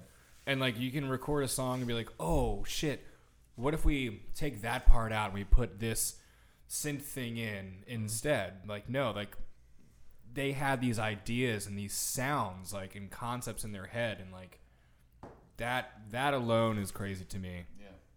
And there's not anything wrong with this record. And they were all getting along at the point too. What year was it? 70 Oh shit! Wow. Three. Oh my god. Yeah, 1973. I didn't realize how early they came in the 70s. Yeah, because like after that comes metal. Right. Wish you were here and all that stuff comes, you know, after that. But a lot of a lot of their records came out in the 70s. Hey, I'm a big fan of Dogs of War. You know what I'm saying? I like that. I, like, I don't know why. It's like I love that album or Mm-hmm. that, that song. All right, Luke. All right, Luke. Struggle City. What's number Yeah, one? number one bro My one. my number one is is uh, Band of Gypsies Oh, live at shit. Fillmore's. Shit, uh, Jimi dude. Hendrix. It was definitely. What's that? That came out before the Allman Brothers Live at Film East or after? Before. Well, they recorded it New Year's 69 to 70, but it actually came out in the 70s. Okay. But, um, huge Hendrix fan. I always have been. And that was kind of like the seminal record. said who uh, who, uh, who knows Who knows? Yeah, Machine uh, Gun. Changes. Sorry, sorry, my face is like on fire. I know. This is the hot sauce. When you listen back to this, you're gonna be like, "Oh my god." Changes, which was a Buddy Miles tune. Message of Love. And I think it, it's it's another really loose, raw record, and just shows the like creativity and uh, forward thinking of Hendrix, uh, like ahead of his time, and just experimental with sounds and totally uninhibited the whole time. And it's just like, who knows is like a blank canvas, but the whole for me at least, the whole time I'm super engaged, and it seems like they're really like in it and creating in the moment, like with a jazz mentality, like a rock with a jazz mentality of spontaneous composition. And I think Hendrix is a master at that. That's Yeah. why I love him. Rob, Rob and I were just talking. Um, I had this idea of doing who knows, who knows into a Dust Bowl circus. Oh, cool. Do like a jam on, and then and then like take it into who knows. We'll whatever. We'll talk about it later. But like, you should listen to that record because it's awesome. I'll definitely check. Yeah, it out. I, a lot of people talk shit on Buddy Miles' drumming, uh, like Mitch Mitchell. Uh, I don't know, like exactly what happened. I don't think they had a falling out. Well, Mitch Mitchell was the old drummer, Mm-hmm. Right. and then he got Buddy Miles, and Mitch Mitchell would always like call him like a cement mixer. Why? Well, he like the whole time is just Oh, because like never moves and just like very. Mitch Mitchell Not was super stacked. busy though too, wasn't Yeah. he? He was like, Oh yeah, he used to call him like I mean, if you think of the like the drum line in, in fire, yeah, you know, Yeah. it's- that's like. yeah. he he definitely came from that side of rock with like a lot of jazz chops, and it was way different. And I I know Buddy Miles was very straight ahead, groove oriented, and I think both are valid. That's all Yeah. I'm gonna say. Absolutely. Yeah, so you might you might really dig it. But I was actually I always thought it was like revered as his best record, but doing this, I was looking it up and people thought it was like his most lackluster record. That he Really? rec- yeah. Wow. I was like I thought maybe well that was just all music. dude, so them maybe it- changes is on there too, right? Them yeah. changes. and- That's a dude, Buddy Miles tune. I love But I that think- record, man. He got a lot of shit for being like an all black band, and I think that was like a large, uh, a big move in his career because he was like mainstream. And I mean, the media went against him because he had an all black band, or you, you think that? Yeah, I think people. Well, yeah, I've heard that people kind of like. It was just a big move to have an all-black band back then, And, by, I guess, and, and then he was popular by them. that's what I'm saying. Yeah, Before he it had a was white him, band. Noel Redding, and Mitch Yeah. Mm-hmm. Mitchell, and now it was him, Billy Cox, his old army friend, and Buddy Miles, and that was like a huge move. And I think some people didn't didn't like it. didn't like that. And then he went after that. He went back to him, uh, Billy Cox, and Mitch Mitchell for like uh, festivals and stuff that year before he died. But it's interesting to hear different iterations of the band. But Hmm. yeah, this is definitely the It's a great, minor- it's a great minor record, one. man. Yeah, Machine Gun is like a his magnus opus. like- yeah, Yeah, for sure. Fish covers that. really, Dude, they co- Fish covers everything, dude, dude. I would love to hear that. That Dude, would- they cover- I no, can't even you wouldn't. imagine No, what you that. I can't even imagine what that would sound like. Fish are like the Simpsons. Fish did it. Fish covered it. All right, Mark Brown, what's your number My one? number one, Leonard. Leonard Skinner, Street Survivors. so this album came out October 17th, uh, 1977. Three days later, the plane crash happened. Holy shit! So, Oh, so the record was recorded over the summer over th- of that year, and it was the first studio album with Steve Gaines, who I mentioned in the, in the live album, um, and the, he actually contributed to the writing. He actually sang on the record. It totally changed the the vibe of the band. They were sounding much better, it, and you know when when like you when you're in a band and like you get com- comfortable, like things are going well and you get comfortable, and then like a guy comes in who's like clearly better than you. Like everyone else started playing better, and the, Sure, it's, yeah. the band stepped up. And they sounded so much better. The songwriting had gotten better. It has it has hits like that smell. Um, you got that right. Uh, I know a little, uh, which is which is the classic guitar tune. It has, it's like that Ren and Stimpy. Yeah, but you're saying that um, you got that right. Came out three days before they cra- the plane crashed. That's that's insane. Mhm. That's amazing. Yeah. So uh, well, so here's here's the craziest part about this record. The album cover has the band this engulfed part. in flames, Oh, right? That's right. Yeah. So so they, Oh, they wow. pulled that from shelves. So now this album is rare.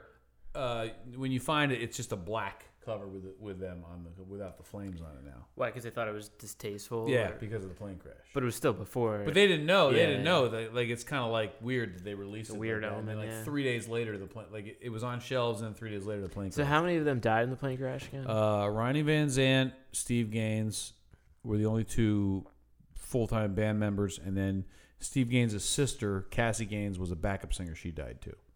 so So, three of them. so three plus their their tour manager and the, t- the pilot and co pilot. Damn. So, yeah. What, what was the co- cause of the crash?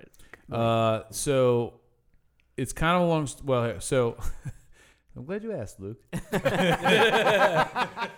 a waiting beer. my Actually, whole never, never mind. so ba- basically, what happened was they had a manager that was all about like money, and he was like, "We gotta make money. We gotta play." They were doing 200 plus shows a year, and they had a show. They were going from I think Greenville, Mississippi, to um, Baton Rouge or Greenville.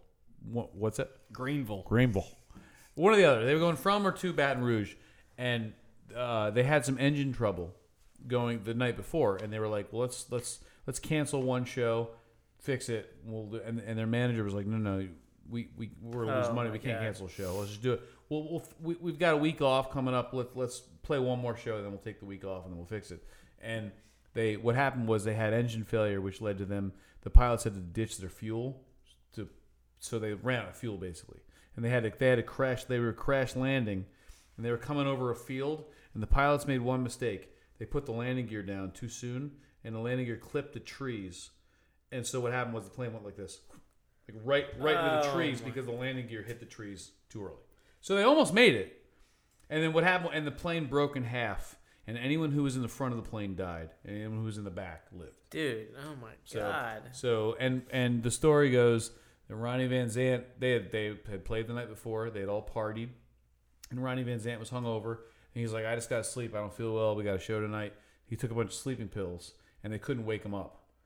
So, by the t- and so they were like, "Let's go, man!" And he- they couldn't wake him up, and and by the time everyone got to the back of the plane, it crashed, and he he was thrown from the plane. So, Holy not to shit. be a total downer. Yeah, Sorry. thanks a lot, dude. Oh, you asked, bro. but anyway, Watch the documentary on yeah. on uh, was it on is it on Netflix or Amazon. Amazon. It's Amazon. It's Dollar. fucking watch good. the I'm in the documentary. middle of it right it's now. it's a really good documentary. It's Watch fucking this good. tonight. But uh, but anyway, that that album it has a lot of, a lot of their classic hits that you hear on the radio today, um, and it it showcases. It was like it started to showcase the like a different. The band was taking a different direction, and it was like they were like ten times better than the Freebird Sweet Home Alabama days. Like they were like a much more refined, solid band. Tom Dowd produced that record, who produced the Alma Brothers and Yeah, sure. and, and uh, anyway, it was a great record. So, and, and I grew up listening to that record. So, that's my number one, bro. Solid number one. We did it. We did it, guys. How's, how's everyone's face feel? I'm, Better I'm, now. I'm pretty good now. I'm good now. My lips are like nummy, kind of chapped. I feel a little vibration happening right now. so. All of our lips are red. Anyway, you have listened to the top 10 of the 1970s with Hambo and Relay. Stay tuned for the 1980s coming out soon. Peace. Thank